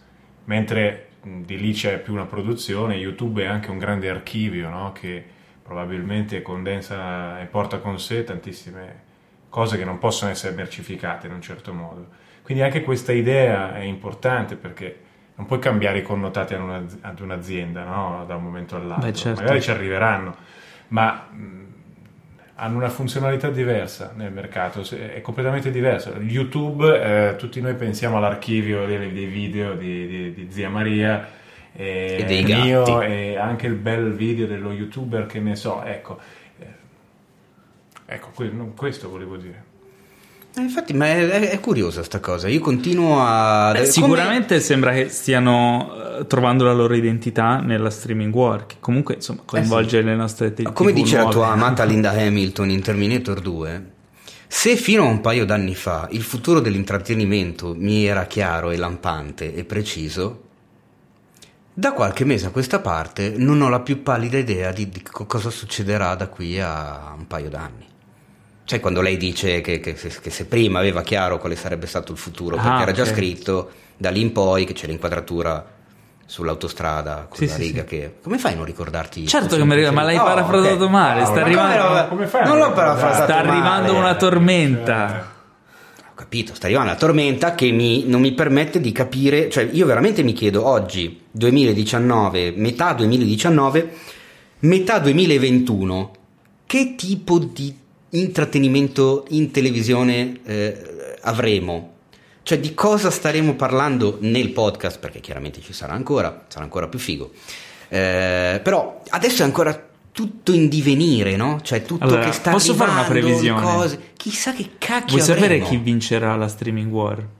Beh, ma aspetta, è una roba di... Come fai a stabilirlo? Io lo che- so. In che anno? Non lo so in che anno, ma ti dico chi vincerà. Sulla lunga, lunga, Attenzione, lunga, lunga, lunga, lunga? alla fine spara, rimarrà solo uno, Ok. quello che offrirà i porno. È successo con le VHS, la storia si ripete, cosa, la certo. storia si ripete ragazzi. Il primo che metterà la sezione porno vincerà la streaming war. Eh, Questo ma- è il Nostradamus del podcast. E quindi Disney. Così, a sorpresa ti fa la... Oh, gli hentai coi pers- con le principesse, I bellissimo. fotogrammi Ti fa la sorpresona proprio. Allora, parliamo di una serie che tutti voi e tutti noi e tutto il mondo adora, e cioè Fast and Furious. Michael Rooker fa parte del cast di Fast and Furious 9. Basta! Teo. Chi è che detto basta? Eh? Un- Ho sentito una voce da lontano. Vabbè, Michael Rooker, dai, grande Michael Rooker. Michael Rooker, sì, mi è stato molto. A me stanno simpatici quelli che vanno in scena con una cresta, quindi gli voglio bene per forza Michael Rooker. Bravo. Perché? Perché? Perché? Perché Yondu alla Per- cresta. Bravo. E Yondu era in. In, In che film? Guardiani della Galassia. Ma perché devi dare tutto per scontato? Cioè, non, eh, spiegale. le Vabbè, cose, ma chi no? è Michael Rooker? Michael Rooker è un bravissimo caratterista americano con una voce molto roca e graffiante. Una voce lo- molto Rooker. R- molto Rooker, se lo ascoltate in originale, in italiano ha una voce meno Rooker. E, mm, ed è bravo, è simpatico, è minaccioso, ma, non si- ma sa anche non prendersi sul serio. E quindi, secondo me, in Fast and Furious ci sta da Dio. Perché sappiamo che è una serie che non si prende sul serio, tranne Vin Diesel. Lui la prende sul serio.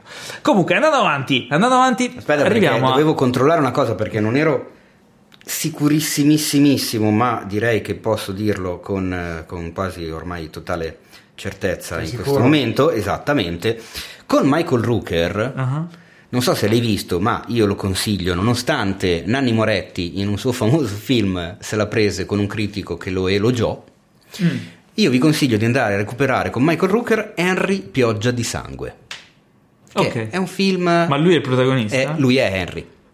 Ma dai, figata, non l'ho visto. Non l'hai visto? È un film eh, degli anni 90 molto parti- anni 90, aspetta. Vabbè, mi- controllo mi- al volo. diciamo che mi faccio un favore. 86 addirittura. Eh, pensavo, pensavo più un'annata fantastica per Ah, il sì. cinema. Eh, mi faccio un favore e lo andrò a recuperare. Fatti un favore, vatti a recuperare Harry Harry Pioggia, Pioggia di sangue. sangue. Non mi ricordo se era in. No, non può essere in caro diario perché è del 90. Ah, beh, sì, potrebbe essere anche in caro diario. Era probabilmente in caro diario, in uno dei segmenti di caro diario che c'è Nanni Moretti che diceva che eh, nella Roma deserta aveva deciso di andare al cinema a vedere un film perché aveva letto bene di questo Harry Pioggia di sangue, non gli era piaciuto neanche un po' e se la prendeva a morte con il critico che ne aveva parlato bene. A me questa cosa aveva fatto molto ridere perché io all'epoca avevo già visto Harry Pioggia di sangue e mi era piaciuto. Qual era il film di Moretti? Caro diario. Che tra l'altro Michael Rooker ha detto che gli fa cagare. Quindi c'è poi il contrappasso. Sì, c'è questa, questa rivalità tra Michael Rooker e Nanni Moretti che io vorrei vedere scontrarsi a cazzotti nel parcheggio con in- David Lynch. con David Lynch e eh, circondati da The Rock e Vin Diesel. Comunque, andando avanti, eh, Bond 25, finalmente possiamo smetterlo di, smettere di chiamarlo Bond 25 o Bond 25, cioè il nuovo 007 Ha un acquista titolo. un titolo in pieno stile 007. Ora, ovviamente, noi vi diremo il titolo in inglese e poi ognuno di noi tre eh, vi dirà, speculerà sul possibile, possibile versione italiana del titolo. Ehm, il titolo del film ufficiale, proprio ufficializzato da un breve trailer in cui c'è il buon eh, Daniel Craig e il buon titolo, è No Time to Die. La posso dire meglio? No Time to Die. L'ho detto uguale a prima. No time to die. Quando Ok, vai Maurizio, Alessandro. No time to die. L'ho detto un po' uguale a lui. Beh, vedi. che in italiano diventa No tempo di morire. oppure, Oppure se non hai tempo ti muoio.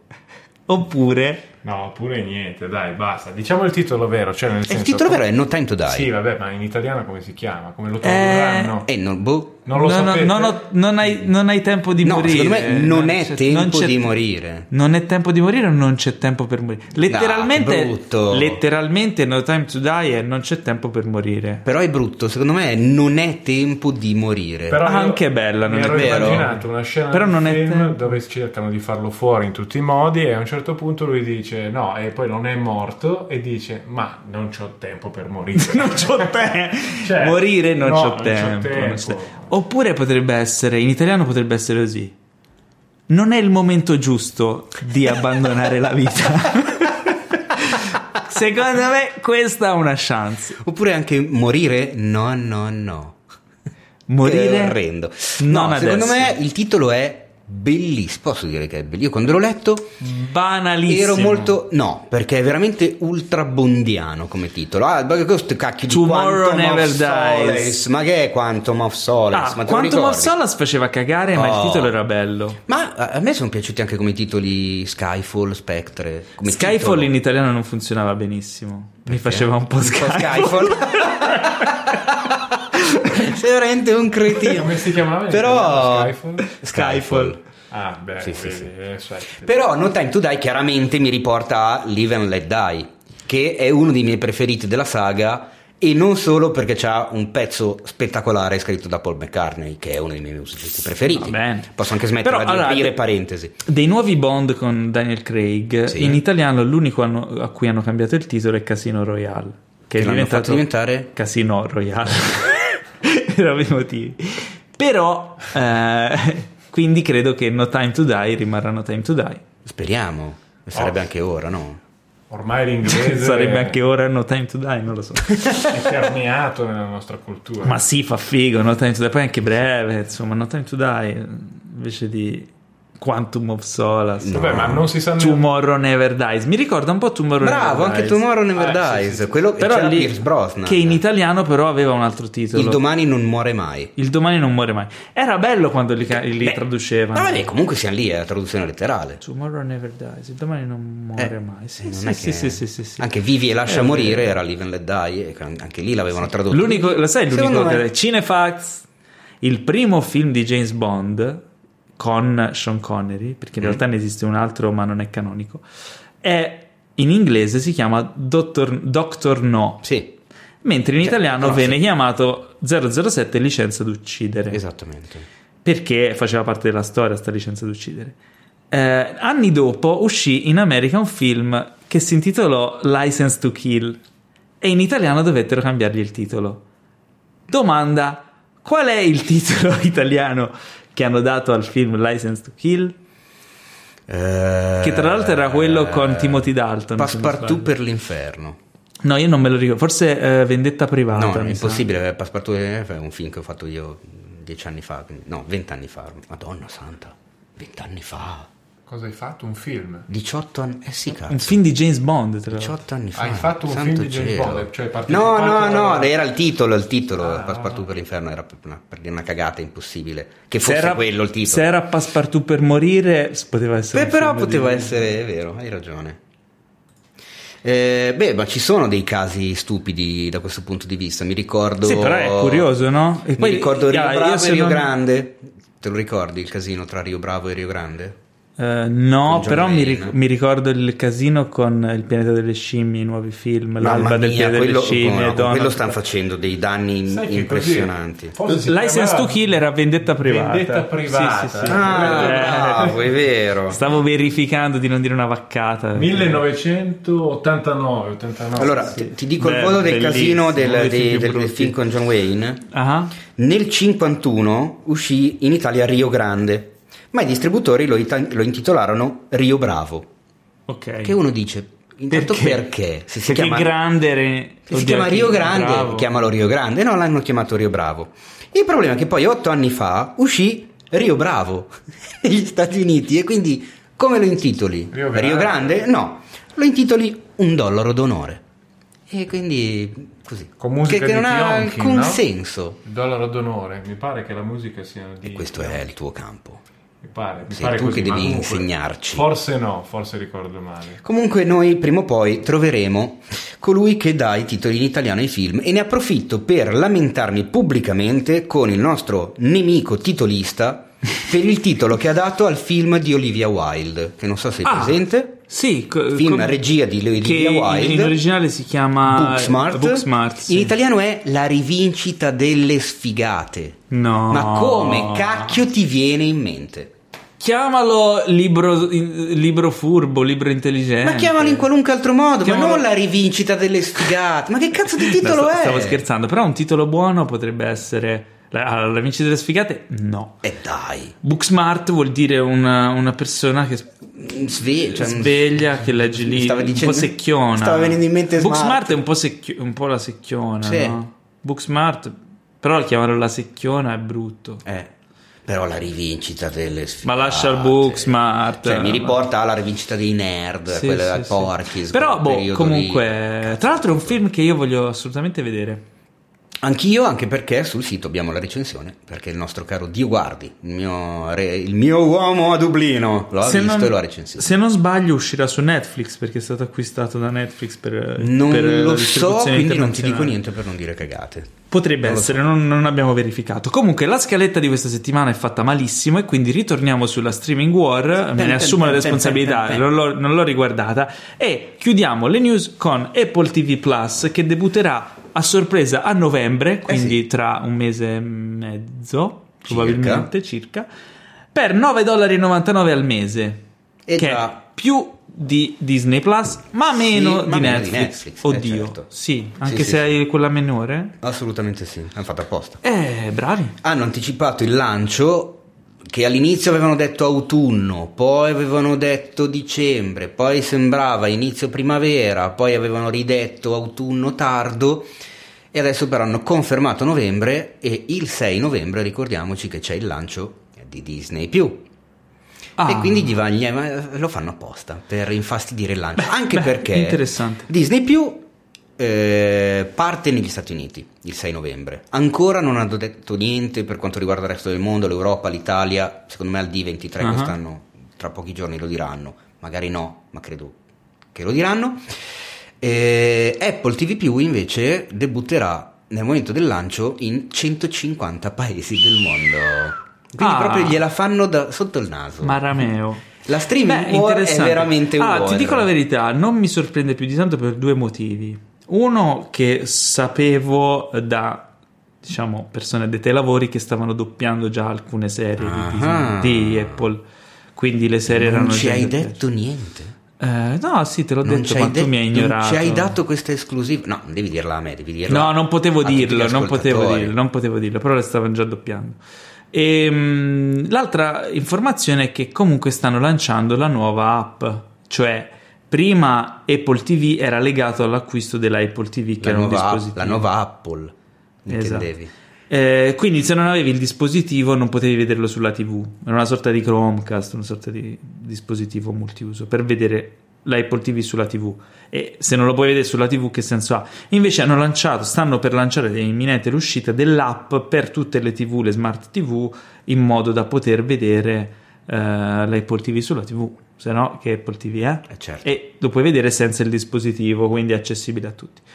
Quindi niente, la notizia non mi sorprende, però insomma una bella bomba per la streaming war tanto. Esatto, allora le poche notizie che abbiamo in merito, chiaramente il catalogo è abbastanza risicato all'inizio, Eh, di certo c'è The Morning Show di cui è appena uscito il trailer, ne abbiamo parlato del teaser la settimana scorsa, spettacolo dietro le quinte di uno show televisivo mattutino con Steve Carell, Reese Witherspoon e Jennifer Aniston, c'è la, la serie di fantascienza distopica con Jason Momoa, di cui abbiamo parlato la settimana scorsa, c'è. Ma non un'altra nuova serie... Sì, queste sono quelle previste al lancio. Ah, ok, Sì, sì, figata. sì, al, al debutto. C'è eh, una serie, adesso- una cosa che- di cui non mi viene in mente adesso il titolo. eh, Truth to be Told, se non vado errato, con Octavia Spencer. Mhm. eh, e Le Amazing Stories di Spielberg. Ah, Che insomma, è è una bella interessante, ma molto poco altro al momento del lancio perché comunque prevedono che il catalogo si espanderà nei prossimi mesi e hanno stanziato la bellezza di 6 miliardi di dollari per investimenti su film e serie originali esclusive per Apple. Mm, interessante, interessante. Ma passiamo ai trailer. Non prima di aver ricordato una delle figaggini, secondo me, del cinefax.it, ovvero le rubriche. Ah, vuoi parlare delle rubriche? Non parlo delle rubriche, Ah, ricordo vuoi come nelle altre così, eh? puntate faccio l'angolino eh, promozionale per Cioè, ma ora, una delle cose che ora secondo vieni me- a fare promozione a questo sito Eh, certo. cinefax.it, Posso? com'è che si chiama? Posso? Sul podcast di cinefax.it. Mi- mi dai il permesso? C'è una vergogna, vabbè. No, fai, secondo fai. me è, è- è- Sarebbe bello mettere delle siglettine qui, no? La rubrichina. Ma in realtà le, ci- Le le abbiamo... fare- in realtà io le avevo anche registrate Ah, con i miei dai vabbè. ma lui me le ha bocciate tutte, quindi non abbiamo fatto più Dobbiamo delle sigle nuove. Magari avete bisogno delle mie sigle. Eh, No, in realtà sai qual è Alessandro il problema? È che io non ho voglia poi di montare sulle sigle, quindi Ah. così è molto più pratico. Molto no? più smart, Poi molto il più pubblico non, eh, ora sta ascoltando delle voci calde, suadenti, belle, non vuole ascoltare. Domandiamo al pubblico, vorreste delle... Eh, ma perché no? In effetti sì, vorreste delle sigle come spazio, Così tanto Paolo sappiate che qualunque cosa risponderete, Paolo farà comunque come cazzo gli pare. Anzi, farò- dirò così. Ah, ok. Comunque, una delle cose fighe, secondo me, di cinefax.it sono le rubriche che non sono così comuni, secondo me, sui siti di cinema. Noi ce l'abbiamo e io me ne bullo e me ne vanto. Nelle altre puntate vi ho parlato di alcune rubriche, andatevele a recuperare. Oggi volevo parlare brevissimamente eh, della rubrica di Adriano Meis, che avete già sentito ospite più volte in questo podcast. La rubrica si chiama Good Night and Good Luck e parla di cosa? Di film eh, non propriamente mainstream, non di quelli che hanno più luce del solito, La rubrica si chiama Good Night and Good Luck proprio perché nasce dal gruppo Facebook dal quale sono nate tante cose riguardanti il sito e lui di solito pubblicava i suoi articoli tra le due e le tre di notte, quindi diciamo che si rivolgeva subito a un pubblico nottambulo e notturno. I film si confanno a quell'ora della notte, sono film molto particolari, non tutti, perché gli Tipo articoli... quei, quei film che guardi di notte tardissimo sperando che nessuno ti becchi che li stai guardando, no? Quelli che un po' ti vergogni. Non quelli a cui Non ti stai porno, però magari tu. che ne so, body horror. Esattamente body horror, no? quindi si parla Bello, a me di piace. taxidermia, si parla di film di, di Palfi, si parla di, di Cronenberg, si parla di, di, di, di Miche, si parla di... che sono figo. nomi conosciuti ma andando a ripescarli un po' nel passato. Eh, parla anche di, di- di- di un film argentino che avevi visto anche tu, mi Ah sì, Nove Regine. Nove Regine. ne volevamo parlare anche nel podcast. La prossima volta che viene C'è un bellissimo Adriano- articolo, secondo me, nella rubrica che riguarda Il Signore degli Anelli di Ralph Bakshi, la- Sì, il sì, film di l'ho animazione letto, del Signore degli Anelli. Quindi, insomma, una rubrichetta con dei film eh, particolari da scoprire. Fateci un favore e fatevi un favore. Andate Andate a via a recuperare riscoprire la rubrica Good Night and Good Luck. che in italiano è. Good Night and Good Luck. Va bene, va Ma bene, in va bene. polacco, soltanto l'unica lingua dove è stata tradotta la rubrica, in polacco, in polacco è Good Night and Good Luck. Molto bello. Basta. Passiamo ai trailer. Ok. Pam pam pam, tre trailer velocissimi. Tre, tre trailer contro tre trailer. Tre trailer contro tre trailer. Il primo è Antlers di Scott Cooper, prodotto da Guillermo del Toro per Fox Searchlight. Eh sì, e finalmente vediamo i frutti di questo accordo. Questo accordo che Del Toro ha fatto con Fox Searchlight. La scorsa primavera. Quanta non, roba deve eh, produrre? Del 2018. In realtà non c'è un numero, hanno, detto, hanno fatto un accordo per produrre tot prodotti eh, horror fantasy. Cioè il tot non si sa quanto. Il tot non è stato quantificato. Questo è un horror. Sì, questo Il trailer è molto interessante. Racconta di un bambino alle prese con un'entità. Mm. Mm, eh, Che ambientato- sembra la cosa più banale del mondo. No, però c'ha quel, quel Mm. tono, no? Ale, tu cosa ne pensi che hai visto il trailer e non sei un fan degli horror? Ma anche io devo dire la verità, questa banalità l'avverto. Però, però potrebbe anche essere un bel film, chi lo sa. Però visivamente sembra molto interessante. difficile. No, no, quello è vero. No, è sai vero. che non lo so, il trailer non è che mi abbia... C'è, questo- c'è il sangue per terra, e il bambino che urla. C'ha il buono di far vedere questa creatura strana per un quarto di secondo, quindi Mhm. di non svelare subito, ma trattandosi di un primo trailer ho come l'impressione che già il secondo trailer ce la farà vedere un po' di più, quindi andando un po' a, a sporcare quest'idea di far vedere poco. Poi magari mi sbaglio, poi magari è un film della Madonna. Però, boh, vediamo, se c'è del toro magari c'è da fidarsi. Sì, diciamo che abbiamo un, un favorevole, un contrario o comunque uno scettico. Io sono un po' in mezzo, diciamo. Ah, io non è che ho detto che si No, favorevole. sì, dai Paolo, Ah, ha subito le mani avanti, guardalo. No, beh, non lo so. Vediamo. Vediamo, vediamo. Eh, Comunque è un trailer. Secondo me, guardate questo trailer, fatevi un'opinione. un favore. No, non fatevi un favore, fatevi un'opinione. Che cazzo, cioè, non Diciamo è che, che possiamo dire tutto noi. Di buono c'è che effettivamente a tutti gli effetti è partito questo accordo, questo deal tra Fox Che e aspettavamo? Che però ricordiamo Fox essere parte eh, Di Disney. di Disney, che quindi vuol dire che eh, il Beh, pedale sugli horror il non, brand Fox abbandonato. il, il brand Fox Searchlight avevano sempre detto nell'accordo che sarebbe rimasto abbastanza indipendente quindi producetevi la roba vostra che finché funziona noi siamo contenti ci basta di far soldi e un altro esperimento di cui è uscito il trailer che pare a questo punto direi abbastanza mirato al far soldi perché non mi è piaciuto questo trailer mentre quello precedente mi aveva un po' entusiasmato è Rambo Last Blood o Rambo 5 Eh, che brutto questo trailer Mamma mia, si può dire? sì mi ha Non è, una smorzato cosa, non è una cosa elegante da dire, però Sì. non mi è piaciuto per niente. Mi era piaciuto il teaser, te lo dicevo prima, l'avevo trovato molto particolare, crepuscolare, molto, eh, molto quasi intimista, Sì. non lo so, mi aveva ricordato Logan Esatto, certi esatto. versi. Questo trailer invece no? con una musica orrenda. Musica elettronica con il Che non c'entra boom, boom, nulla, boom, ma- tunz, tunz, che non c'entra ma niente. piuttosto rimettevi il tema di Rambo Esplosioni a profusione, eh, parallelismi forzati con il primo film e con i film precedenti, Sì. con le stesse inquadrature, con questo, questo effetto seppia Secondo me questo altri è un- film buttato dentro. Cacchio di trailer Potre- è? allora, potrebbe essere una mossa falsa del reparto marketing. Secondo me il film mi si è smorzato l'entusiasmo, però voglio essere speranzoso. Secondo me il film potrebbe essere migliore di Rambo 4, che era una boiata. Eh, voglio sperare. Ma sai, poi questi trailer sono indirizzati a una fetta di pubblico, no? Quindi Eh, per quello. non rientri nel target di questo, di questo trailer. Cioè, Anche a te sembrava indirizzato molto a un pubblico giovane. Sì, avevo questa impressione. Cioè si ammiccava a qualcosa di antico che magari non è stato visto da questo pubblico e si usava con questa musica. La leggenda, diciamo. no? Eh, Tutto- capi la leggenda. Eh, non lo so, non lo so, non lo so. Secondo Mm, me stanno avvicinando qualcun altro.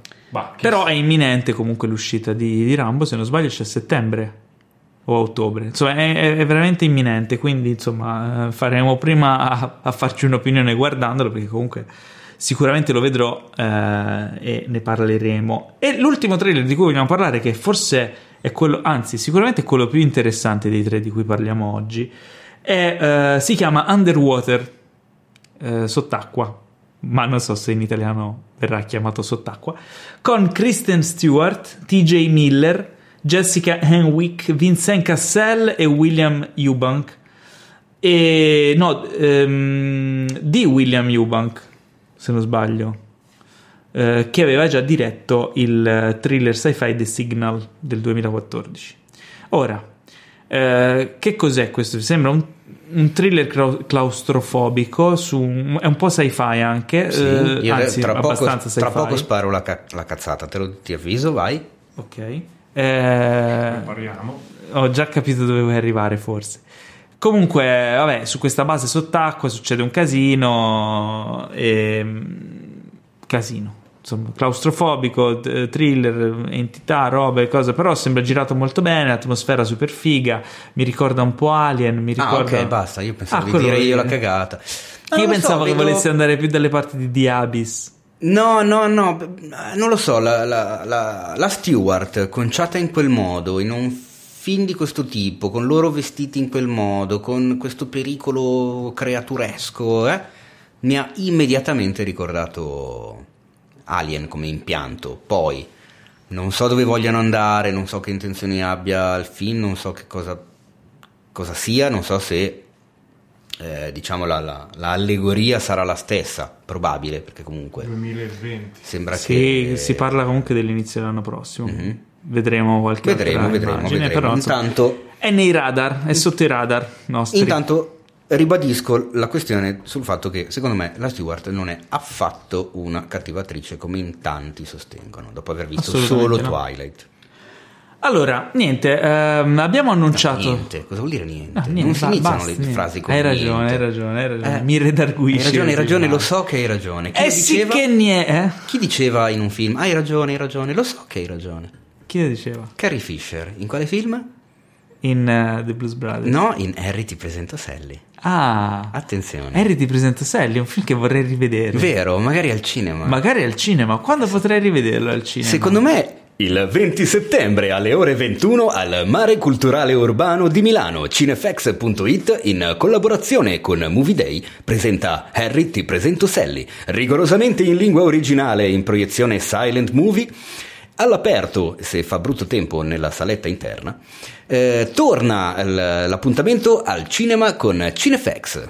Il 20 settembre, ma la Il 20 mattina o la sera? La- no, la sera, alle 21. Ah, la sera, fammi vedere, aspetta, aspetta, fammi vedere. Ah sì, ma sono libero. Allora Oh, ci sarò anch'io il 20 oh. settembre al Mare Culturale Urbano a Via Novara, a Milano, che è anche vicino a casa mia, ci vengo a piedi. In via Gabetti, attenzione. Ah, non Via Novara, beh, Su una- Movie Day trovate una già, traversa. eh, la- avete già la possibilità di prenotarvi i posti, prenotarvi i biglietti. Su cinefx.it trovate già l'articolo, basta che cercate mh, Harry ti presento Sally, ma anche Harry nella barra di ricerca, ma comunque lo metto in home page. Allora, vi consiglio, eh, fatevi un favore, acquistate i biglietti adesso perché l'altra volta sono finiti decisamente alcuni giorni prima Eh dell'evento e alcune persone purtroppo a malincuore abbiamo dovuto, eh, visto che non c'erano più biglietti, abbiamo dovuto ucciderli, farli a pezzi e infilarli nel bagagliaio. Quindi se non volete essere uccisi fate pezzi e infilati nel bagagliaio del, del- tra l'altro del motorino di Teo, non neanche della macchina. Quindi pezzi molto piccoli. sì, sì, sì, sì. essiccati anche. Sminuzzati, Ehm, Ricordiamo che dopo la proiezione ci sarà la possibilità di sentirmi raccontare delle mie cagate, come al solito, in merito al Tutte film, alla genesi del film, ai cinefx legati al film. No, tutte vere, mi faccio un mazzo così per verificarle. E poi la registrazione del nostro podcast special live. Sì, Con tutti voi anche. Esatto, E non solo con me e Paolo, live. ma con degli ospiti che però vi sveleremo più avanti. Anche in questa occasione ai primi 20 arrivati ci sarà Un omaggio. la fantastica cartolina eh, ricordo con un indovinello da scardinare e vincere un premio.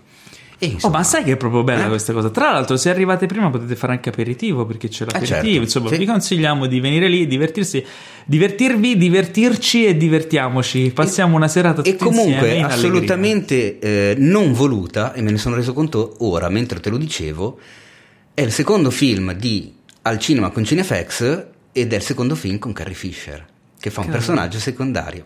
Qua meno secondario che in Blues Brothers, eh, però c'è sempre Carrie. Quindi il prossimo figa sarà sta cosa. sarà Gli ultimi Jedi.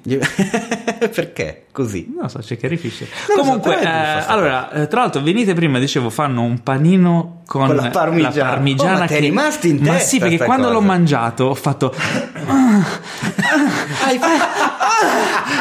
buonissimo. e quello al tavolo a fianco ha detto quello che ha preso Paolo Cellammare.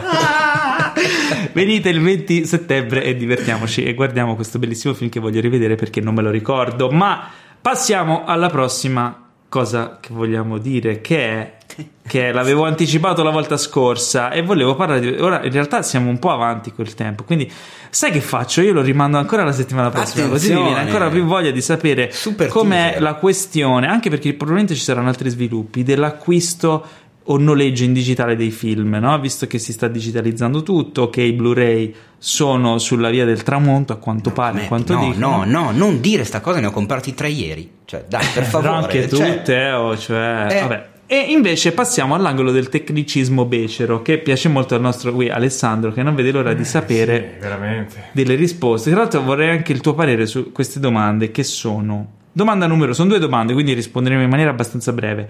L'utilizzo di droni o elicotteri nel cinema, la domanda ce la fa Andrea Mauri. no? Ora, secondo me fare l'angolo del te- tecnicismo becero così in avanti nel podcast non è una buona scelta, quindi verrà anticipato nelle prossime puntate, se sopravviverà. Sono d'accordo. Anche perché sono domande impegnative. Sono domande impegnative, ma relativamente, nel senso, la domanda credo che ehm, da come l'ho interpretata, eh, lui si chiede se venga utilizzato il drone anche nel cinema eh, o, o no, o, o solo l'elicottero.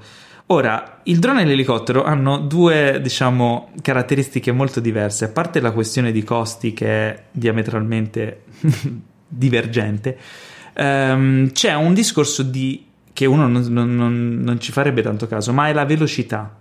La velocità a cui si sposta il drone non è la stessa velocità a cui si sposta un elicottero. Un elicottero può essere molto più veloce e questo determina la scelta dell'uno o dell'altro. Cioè, se una produzione sta facendo un film e ha bisogno di una scena di una ripresa aerea, se questa ripresa può essere fatta con un drone, ovviamente verrà scelto un drone, anche perché ci sono dei droni che non sono quelli comuni per eh, consumer, diciamo che, che si acquistano normalmente quando uno si vuole, insomma, vuole divertirsi con un drone, fare riprese aeree, eccetera, ma sono dei droni molto grandi che hanno bisogno addirittura di tre piloti, uno che pilota il drone, uno che pilota la, la camera co- con il movimento della testa della camera, cioè quindi fa le panoramiche a destra, a sinistra, il tilt in alto e in basso, e un terzo operatore che si occupa di zoom, re- eh, met- mettere in registrazione la camera, il fuoco, eccetera.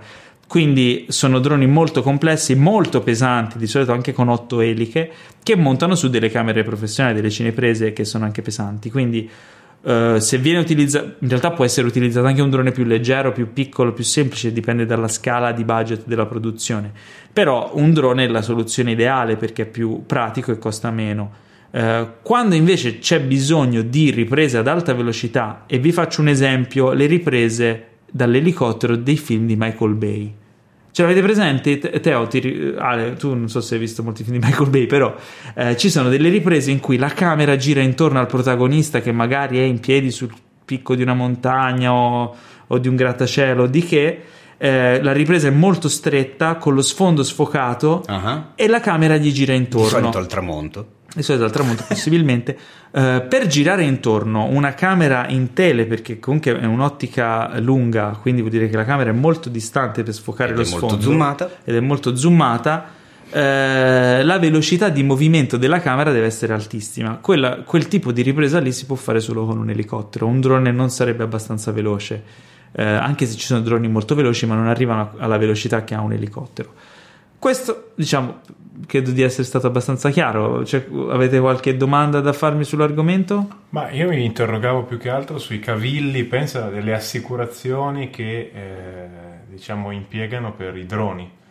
Ah, beh, lì si apre tutto un altro Eh, scenario. Perché cambiano praticamente Pensa- di mese in mese. Tu pensa Cioè, la legislazione in merito, e soprattutto in Italia, ne parlavo l'altro Droni. giorno con un mio amico che fa riprese con i droni e si è trovato a farle anche fuori dall'Italia.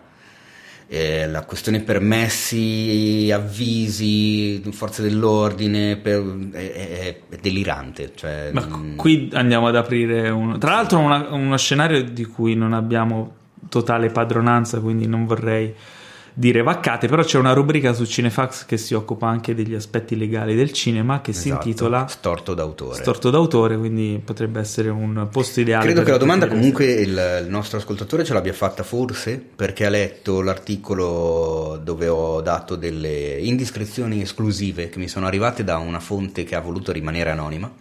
Una talpa presente sul set di Tenet di Nolan Ah, ok. giù in costiera amalfitana, dove praticamente tutte le riprese aeree sono state fatte con degli elicotteri e Certo. non con il drone, anche perché comunque ricordiamo Nolan sta girando in IMAX e montare un IMAX su un No, drone infatti, lo quello- probabilmente quella è la, è la motivazione, perché Eh lui sì. gira in IMAX e in pellicola e girare con l'IMAX in pellicola sono macchine avere che pesano sui 45-50 kg 50 kg, sì, Eh, 50 kg su trovalo un un drone. drone, cioè. Non, no, non li puoi montare Eh no, perché ha fatto. oltre ai 50 kg ti serve lo stabilizzatore, il gimbal, che si occupa di stabilizzare il movimento della camera. Quindi è un altro meccanismo Eh sì. che per stabilizzare una camera che pesa 80 kg con la pellicola dovrebbe essere gigantesco con dei motori elettrici giganteschi. quindi punto, peserebbe altri l'elicottero. 20-30 kg.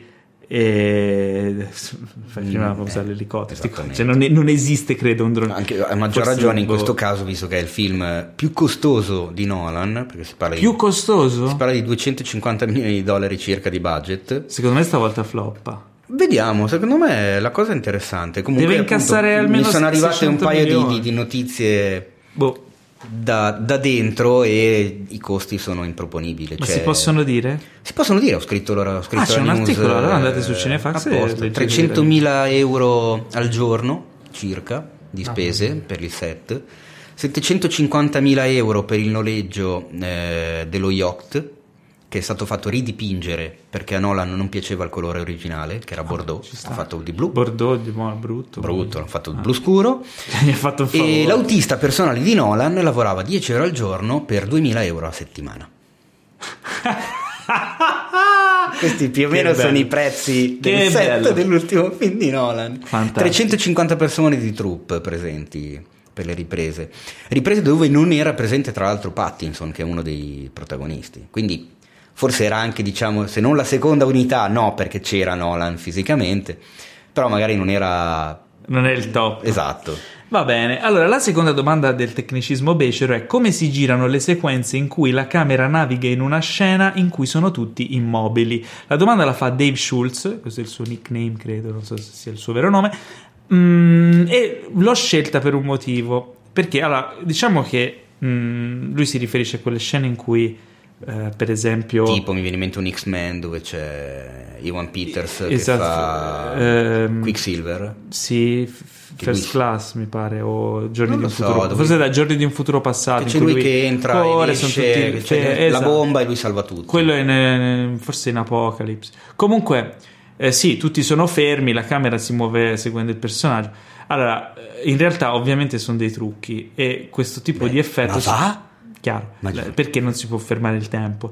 Questo tipo di ripresa, però, viene fatta, può venire fatta in vari modi, in tantissimi modi diversi. Quello più semplice è dire a tutti gli attori di stare fermi e muovere la camera, no? Eh, Che sembra una cagata. Sembra una cazzata, ma in realtà, funziona meglio di Eh quello sì. che possiate pensare. E Anzi, spesso nel cinema i trucchi più assurdi sono quelli poi da realizzare, sono più semplici se fatti bene.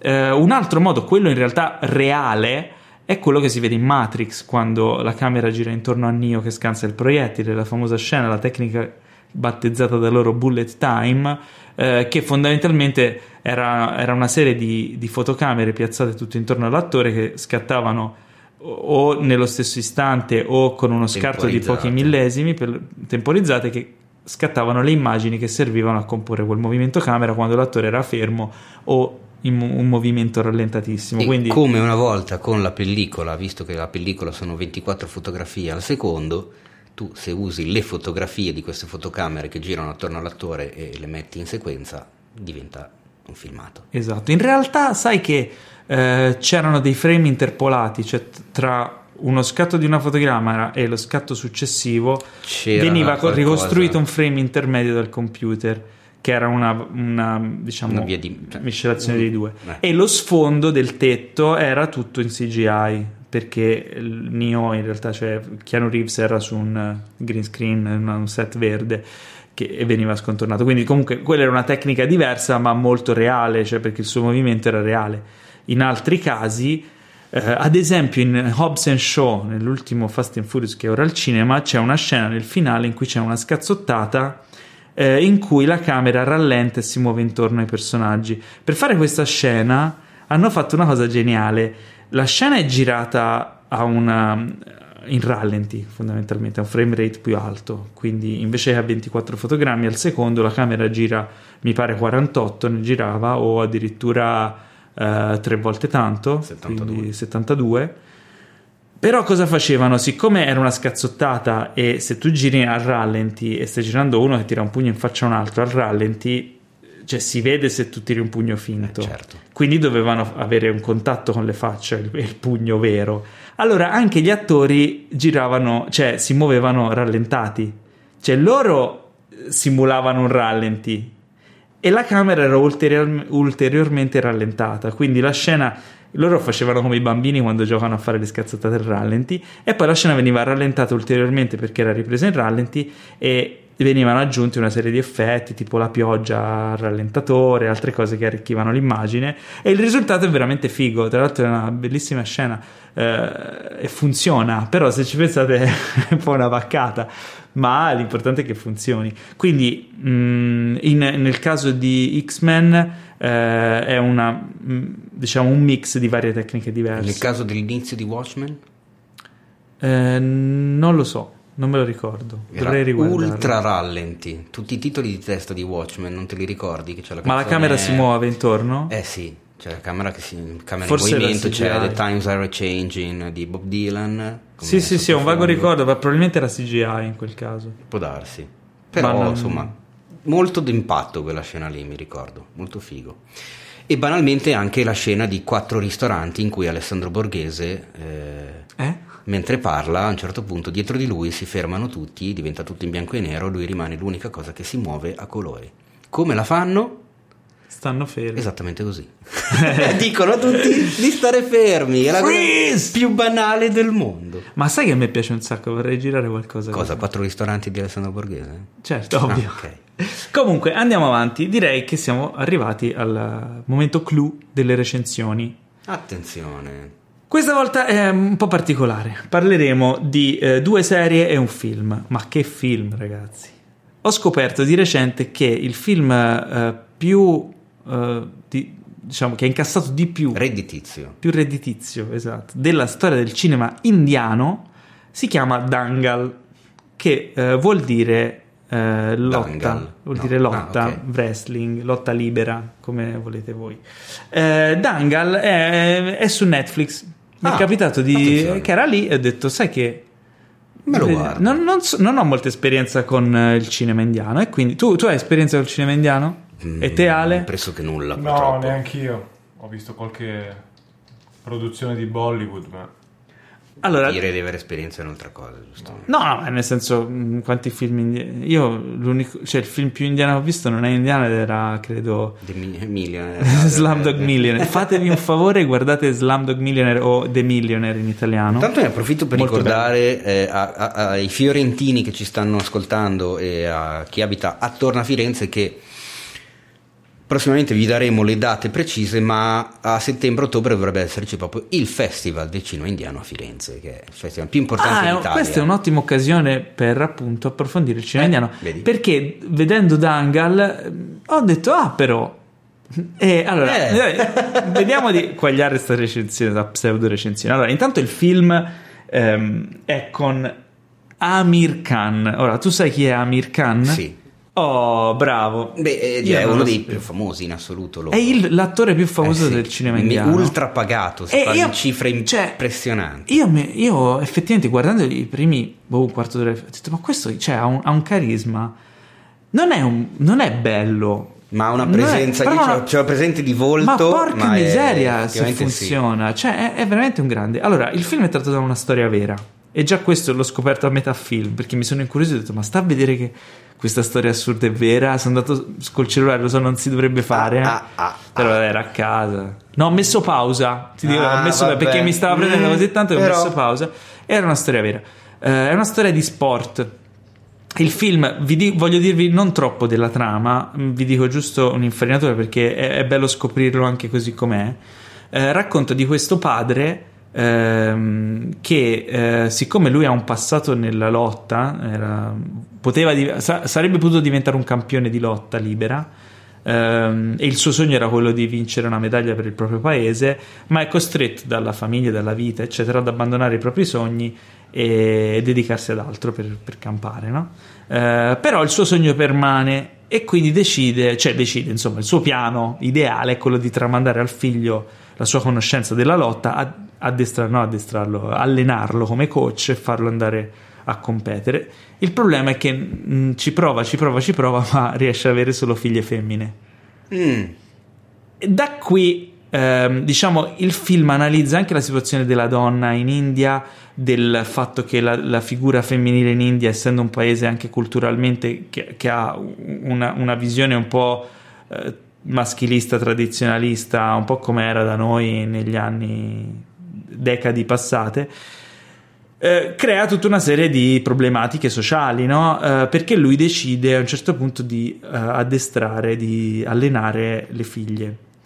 E si apre tutto uno scenario molto interessante. Allora, il film non è, non è perfetto, cioè non è un capolavoro cinematografico sotto i termini in cui magari noi pensiamo sia un capolavoro, però nel senso che ci sono alcuni momenti che sono un po' sopra le righe, eh, la recitazione anche in alcuni momenti è sopra le righe, ci sono le parti musicali perché ci sono sempre questi stacchetti quasi da musical che sono un po' fuori tema ma un po' anche ci stanno, la fotografia non offre delle immagini artisticamente tipo strabilianti, sebbene sia sempre ipercurata e ad- cioè, fatta bene, però è un film che ha cuore, cioè non, non sto scherzando, è un film che ha veramente cuore, che ti fa affezionare ai personaggi, che è recitato benissimo e diretto molto bene nei termini appunto di, di sviluppo dei personaggi.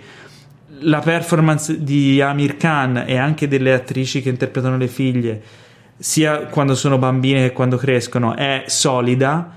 E ti giuro, io alla fine, sebbene poi sia un film semplice eh, nelle sue emozioni, nella, nella sua storia nei suoi personaggi, però mi ha coinvolto talmente tanto che ho pianto un botto. Per questo dicevo, è un film che, che- che mi ha fatto piangere. Mi ha fatto piangere perché ha cuore, è un film che ha cuore, è un film di quelli, magari non lo so, semplici, che arrivano a tutti. È un film popolare, che è arrivato evidentemente al popolo indiano e non solo perché comunque ha sfondato anche nel mercato cinese. E, mm, e a volte c'è bisogno anche di vedere dei film così, dei film più semplici. I- a tratti ci sono dei momenti in cui è anche quasi televisivo nel- nella sua messa in scena, ma non sempre, in realtà è molto curato. C'è qualche cadu- piccola caduta di stile qua e là, però gliele perdoni perché è un film che emoziona. Infatti, Bene, ve lo consiglio. Dangal Sì. su Netflix è disponibile. Sì, sì, sì. Fatevi un favore. Fate, fate- un, è un viaggio nel- nell'India, fate un giro in India, è bello anche per quello, no? E vedere questi qui che fanno, che ondeggiano con la testa a destra e a sinistra, no? Che non vuol dire né sì né no, ma in indiano vuol dire ok. Eh, che è una roba che non è, però tu li vedi farlo, è, è buffo, no? È- però ti cala in quel mondo lì. È un viaggio in un altro paese. Dangal, ve lo consiglio. Perfetto, io direi di, di- di- andare avanti con la scaletta e adesso ehm, Vedo Paolo che eh, è rimasto Aspetta, tu mi, mi, mi, mi por- mi sfolgorato porgi- da una news che abbiamo dato cellulare- questa sera e quindi non era in scaletta chiaramente. È chiaro, mi porge il cellulare con questa news che eh, su un sito tra l'altro che non conosco, cinefax.it, Vero, chissà che che dice sito è. Disney e Sony non trovano un accordo su Spider-Man, sarà quindi fuori dall'MCU? Eh sì, il rischio è questo. No, ma figurati. Eh, però pare che siano arrivate, come dice il buon redattore che ha stilato la news, a uno stallo è- alla mexicana. Non è che questo è un po' un... eh, non lo so, un rumor? Non lo so, non lo so.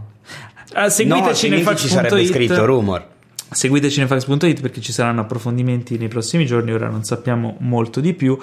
Però ti dico, lo temevo un po' questa cosa qui, perché il successo di Venom eh, ha destabilizzato gli equilibri Eh sì. che non dovevano essere destabilizzati. Adesso però diventa un po' un casino, anche perché insomma No, un bel casino grosso. Far From Home eh, non è che abbia incassato poco. Eh no, è andato Tra l'altro c'era la saranno minaccia dei- di Sony, non so se lo sai. Sì, Che ma- aveva minacciato se non sorpassa il miliardo vi Secondo me vogliono, vogliono infilare Venom nell'MCU. Vediamo, E quindi stanno usando sta mossa. Comunque, Però, vedremo, vedremo. questa news così Allora. Teo, tu hai visto una serie che io stavo, volevo vedere, cioè The Terror su Esattamente Amazon. su Amazon Prime. Che ne pensi? L'ho vista tra l'altro consigliata da uno di voi, perché vedi, non sempre siamo noi a consigliare, a, dare, a elargire consigli a chi ci ascolta, ma anche chi ci ascolta elargisce consigli a noi. Quindi uno dei nostri ascoltatori mi ha scritto in privato, non mi ricordo più su quale social, eccetera, ma mi ha detto Teo, guardati The Terror perché secondo me ti piacerà. E non aveva affatto torto. Eh, è appena uscita la seconda stagione, ma la serie è antologica, quindi eh, le due stagioni eh, hanno in comune il tema di base, ma la storia cambia completamente. Io ho visto la prima stagione che racconta eh, Quindi questo allora, il- viaggio. il tema è horror, Il tema è, cioè un'antologia horror. non Dal- è dal proprio titolo. horror, è diciamo più thriller eh, forte. Dice Ok. Terror, Eh, guarda che il, il nome non è, Ok. non Non è horror, non è è peregrino. terror. Esatto. Terror, che tra l'altro è il nome di una delle due navi della prima stagione. Queste due imbarcazioni, eh, la storia è ambientata all'inizio del secolo scorso, Mhm. che devono trovare un passaggio per attraversare l'Artide Ok. che ancora non esiste, anche perché non è proprio facilissimo passare da là sopra. Eh, vengono mandate chiaramente in spedizione queste due navi all'epoca le più, le più tecnologiche in assoluto, le più avanzate, le più sicure, le più fighe imbarcazioni eh, de- de- del momento, ma chiaramente non tutto va come dovrebbe andare. Passano attraverso un territorio eh, ritenuto particolare dagli eschimesi che, che vivono in quella zona e hanno a che fare con delle presenze particolari che chiaramente mettono in pericolo la spedizione, mettono in pericolo l'equipaggio e la missione tutta. Quella di rompere il ghiaccio non, eh, non in maniera figurata ma in maniera letterale. La serie a me mi ha preso parecchio. Uno dei protagonisti è l'attore che interpreta Legasov in Chernobyl. In questo momento, porco cane, mi sfugge il nome. Ci sono altri due o tre volti eh, conosciuti, ma sempre di quegli attori che quando li vedi dici ah c'è anche lui, però poi magari non ti ricordi il nome. La serie è molto particolare, ci mette un po' a carburare se siete di quelli che vogliono a tutti i costi farsi... Jared Harris, Jared bravo, Harris, grande, bravissimo, era anche grazie Mad mille. Men. Ah, esatto, bravo.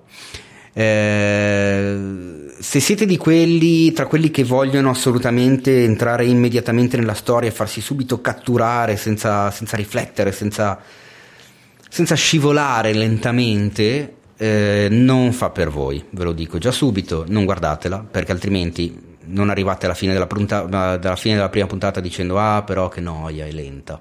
Se siete di quelli che hanno di solito questa reazione alle cose un po' più riflessive, un po' più dipinte e un po' più, come si dice, con- quel tipo di scrittura che Slow burn. prepara molto, Slow burn. esatto, che fa una gran preparazione, A me piace. apparecchia la Ah, tavola, io adoro queste cose qui. apparecchia con tante suppellettili posate, Sì, sì, sì, perché poi tipo le eh, cucchiaini da aspetti, dolce. aspetti sempre di più, no, sai che esploderà qualcosa. E poi Molto però la prima bottarella te la dà subito verso la Ah, fine ok. della prima puntata e quindi alla fine della prima puntata, prima puntata vedi un qualcosa che dici ah cazzo Però Ok, no, guarda, mi hai convinto. Già ero, già ero un po' convinto. È molto interessante, molto chiaramente claustrofobica perché comunque, eh, nonostante fu- siano al polo nord, quindi totale apertura, Mhm. ultraluce, eh, bianco a perdita d'occhio, il luogo è quello di una nave Ok. sotto coperta. Quindi re- realizzazione tecnica? Molto buona secondo me. Molto buona, è messa in scena buona, eh, gli attori, non tutti però, diciamo che i principali eh, Mm. sanno il fatto loro, eh, è affascinante e adesso sono curioso di vedere la seconda visto che racconta una storia completamente nuova. Vabbè, figo, figo, figo, figo. L'altra serie di cui parliamo al volo, perché eh, ovviamente è una terza stagione e non posso spoilerare, è eh, The Handmaid's Tale, che allora, chi la sta già vedendo, ha visto le prime stagioni, l'ha vista, sa, sa già che figata che è, non c'è bisogno che io dica nulla perché ci troviamo di fronte a un capolavoro allucinante che secondo me se la batte con... è a livello Breaking Bad ed è ehm, molto Uh, molto... Sì, sì, sì, assolutamente, assolutamente. questa. Questa è una, è una delle serie top mai fatte. Eh, e questa terza stagione si dimostra all'altezza delle prime due. Diciamo che nelle prime puntate mi sono un po' spaventato perché inizia anche questa con uno slow burn. Ti fa eh, iniziare a, insomma, a capire de- delle cose nuove, eh, mette i personaggi in, in una luce nuova. ehm, ma non, sembra non ingranare, non ingranare, non ingranare, ma poi vi assicuro che ingrana e, e- e si conclude alla grande. Quindi, terza stagione di The Handmaid's Tale, eh, super promossa, mi ha super infoiato ed è una di quelle serie che quando finisci di vedere una stagione dici cazzo, ma io voglio vedere quella dopo adesso. E rimane questa voglia finché non arriva quella dopo l'anno dopo. Quindi eh, è una serie che funziona veramente bene perché ti spiazza, perché ti dà l'inaspettato, è imprevedibile e soprattutto è dannatamente umana, crea una grande empatia ed è sul pezzo, pur essendo una serie di fantascienza, eh, con delle tematiche attuali ed è sempre insomma reale, attuale e, legata insomma a quello che sta succedendo nel mondo adesso. Quindi ha una doppia valenza. Quindi, se non avete ancora visto The Handmaid's Tale, fateci un favore, fatemi un favore e fatevi un favore e stoppate tutto quello che state facendo. E Quanti guardate. favori, ma io ne chiederei un altro, uno in più di favore, giusto per così. A quelli che sono quelli fedeli, quelli che aspettano fino, che ascoltano tutto il podcast fino alla fine. I migliori. I migliori potrebbero farci il favorone di andare a candidarci ai Macchia Nera Awards. Cioè, che cosa intendi? Come funziona? Allora, i Macchia Nera sono? Awards sono i cosiddetti premi della rete. Si assegnano da un tot di anni. Eh, sul sito macchianera.it andate e trovate la scheda per votare. Ci sono una ventina, se non di più, di categorie che riguardano il web in generale. Eh, sito, eh, sito d'attualità, news, Facebook, Ma anche il Instagram, tutto podcast? quanto.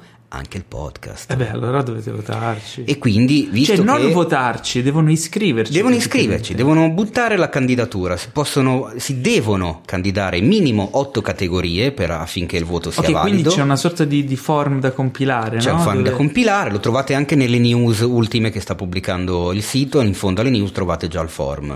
Ah, quindi scrivi in ogni categoria cosa vorresti candidare, scrivi tipo alla voce podcast Cinefax Podcast, Esatto. alla voce sito... No, alla voce podcast metti il link del, del podcast di Ah, Cinefax. ok, ok. Alla voce Facebook metti il link della pagina Facebook, alla voce Instagram il profilo Instagram, alla voce sito cinematografico metti il link dei cinematografici. Quindi dovete farlo voi vuoi. e farlo fare anche ai vostri amici. Certo. Che così, insomma, se sono abbastanza candidature, veniamo candidati, finiamo nominati come gli Oscar. Sì, E poi fondamentalmente sì. vinciamo, quindi andiamo lì con lo smoking e prendiamo la E statuetta qua d'oro. potrebbe partire la nostra scommessa. Cioè? Dopo quella che riguardava gli incassi di Avengers Endgame su Avatar, Ah. potremmo decidere di scommettere se verremo candidati oppure no. Eh, ma va, non è possibile. Cioè, per essere candidati dovreste iscriverci tutti voi che ci state ascoltando e farci scrivere Secondo me, infatti, non la becchiamo la Padre, da vostra madre, dai vostri amici, Ma anche tu sei dell'idea che non la becchiamo la nomination. zii, cugini, parenti, compari e nipoti. Anche secondo te non la becchiamo la nomination, quindi. No, dai, secondo me sì. Allora facciamo la Però scommessa. dipende da voi, merdacce, cioè dovete impegnarvi. Io l'ho già fatto, in realtà stavo facendo tutto il bluff, ma io in realtà Ah, l'ho, ecco, già, ok. l'ho già iscritto, l'ho già iscritto. Ale, tu l'hai iscritto? Ancora no, ma lo faccio subito, adesso proprio, quando finiamo. Però stiamo, stiamo per finire la puntata e non abbiamo detto niente di Alessandro De Rosa. Questa cosa è gravissima. Quindi toccherà tornare. Eh, Eh, sì, se Anche volete- perché se no, Noi come certo facciamo a dire vogliamo. che sei il biografo di Ennio Ma io l'ho già detto nella presentazione, ma lui un po' si vergogna Eh perché sì, è anche timido. secondo me. È, molto modesto. Cioè, Alessandro. ragazzi, noi abbiamo qua a fianco un uomo che ha passato mesi a chiacchierare con il maestro Ennio. E non solo a chiacchierare, ma a scambiare, a ricordare, a scrivere, a... Avessi imparato qualcosa. Ma sai, sai Ma cosa? è mi, vero, viene un'idea, mi viene un'idea così, poi magari Alessandro mi dice no, non ho tempo, però potremmo fare uno spoiler special su una serie di film di- ah, musicati da Morricone, parlarne con Alessandro e fare un po' di chiacchiere. eh? Sarebbe figo. una bomba Però Alessandro atomica. secondo me... No, se secondo non lo- timido, non se non lo chiedete almeno tutti quanti dopo aver ovviamente Eh, sì, scritto dai, vengo mica Proprio- così, eh, dovete- cioè, dovete, dopo aver scritto Macchia Nera Awards, eh, chiedeteci se volete questo special. Che fondamentalmente parlare con Ale è come parlare con Ennio, perché lui c'è stato talmente tanto a contatto, eh, ha scritto talmente tanto su di lui e con lui, E con lui. che insomma più o meno eh, lo sapresti. Beh, a questo punto ric- ricordiamo se- il titolo del libro che è disponibile in tutte le librerie, Eh, certo tutti che lo gli store digitali. Sì, si chiama Inseguendo quel suono. Ok. La mia musica, la mia vita. Perfetto. E Alessandro, E Alessandro De De Rosa. Rosa. sì. Beh, io tra l'altro l'ho letto quasi tutto ed è veramente figo perché non solo riesce a raccontare tutta una serie di, eh, di storie comunque della vita e della professione di Morricone e da dove vengono determinate scelte. È, è quella la cosa figa. Eh, è, è- è molto concentrato sia sulla figura di Ennio ma anche e soprattutto sulla sua musica, cioè da dove viene la musica? Sulle Quella è la, la domanda sulle vera. intuizioni. E, rie- e devo dirti, Alessandro, ti faccio veramente dei complimenti sinceri, non solo perché siamo amici, ma perché ho- da quello che ho letto mi è arrivato e io sono un ignorante musicalmente, cioè quel poco che so è poco, è troppo poco e a livello proprio di musica non so suonare, non so niente. Però sono, sei riuscito a immergermi in quel mondo a farmi capire determinate cose, ad arrivare, no? E l'importante è che il contenuto arrivi, quindi una vita dedicata alla musica come quella di Morricone e comunque al diventare una leggenda della musica, eh, riuscire a tramandare quella passione e soprattutto quel eh, lavoro, quel mestiere, perché è anche mestiere, eh, e la dedizione che lui ci ha messo non è da poco. È un libro che veramente consiglio a tutti. Beh, eh, grazie, insomma. Beh, eh, ci, ci risentiamo poi. Ho mica un'altra e vengo a parlare di questo. Poi saldiamo dopo. Eh, Sì, sì, sì, grazie, grazie. È stata fatta molto bene. Beh, che, cosa, che cos'altro possiamo dire se non No, so, ringraziarvi? aspetta, è arrivata un'altra news, fammi No, vedere. no, no, che Eh, cosa no, dici? No, sera- basta. No, Teo, basta, il mio cuore non regge. Ah, vedi, Apple ha comprato Netflix. Ma va, questa non è, non è per niente credibile. Quindi, niente, eh, chiudiamo ringraziandovi per averci candidato ai Macchia Nera Awards. Proprio qua gliela dai così. Secondo me non la vediamo la nomination. E sarà veramente qualcosa che mi farà rimanere. Cioè, tu sottovaluti, sottovaluti i nostri lettori e ascoltatori. E... No, io mi rendo followers. conto della potenza dei competitor e dei nostri concorrenti. Eh, Vabbè, sono realista. almeno, almeno per podcast, dai, siamo molto seguiti, no? No? Sì, ma secondo me non- Soprattutto non ce la facciamo. di tutti i lettori piangerò. di tutti i lettori di Cinefax. Ora, io non è che lo dico per criticare gli altri, però di tutti i lettori, quelli che ascoltano il podcast hanno una marcia in più. Secondo me loro sono la vera ricchezza Come di... sei classista. Beh, comunque, eh, visto che avete una marcia in più, lasciate anche una recensione a 5 stelle su eh, i- no, Apple Podcast e su tutte le altre parti dove si può lasciare una recensione, ma soprattutto ricordatevi che siamo anche su SoundCloud, quindi potete iscrivervi, o siamo anche su Spotify, Spotify. potete seguirci. Seguirci anche se non avete l'abbonamento di Spotify, si No, sente uguale, infatti, quindi non costa niente. Il nostro- noi cioè, vi regaliamo questa ora e mezza, due ore, ora siamo a due ore ragazzi quasi, eh, di intrattenimento cinematografico e, e cinetelevisivo e cinepanettonico. E cine Quindi- nonsensico. Quindi niente, continuate ad ascoltarci e a seguirci anche su Instagram at cinefax.it. Se volete seguire anche me, at Paolo Cellamare, potete seguirmi. E se volete seguire Alessandro, sei su Instagram Alessandro? Sì. Ma Sì, sì, non è dovrei un... esserci. Non lo, Dovrei non lo esserci, meraviglioso. Non so, non mi ricordo neanche l'account. Ecco, allora neanche l'account, ragazzi. Però potete acquistare il suo fantastico, meraviglioso libro. E nel frattempo, in attesa di una prossima puntata, cosa possiamo fare? Vi salutiamo. Teo Yusufian vi saluta così. Ciao Ne. Alessandro De Rosa vi saluta così. Ciao. E io, Paolo Cellammare, non vi saluto. Ciao. Ops, Eh, no. vi ho salutato. Eh. Porca miseria, volevo non salutarvi e vi ho salutato lo stesso. Vabbè.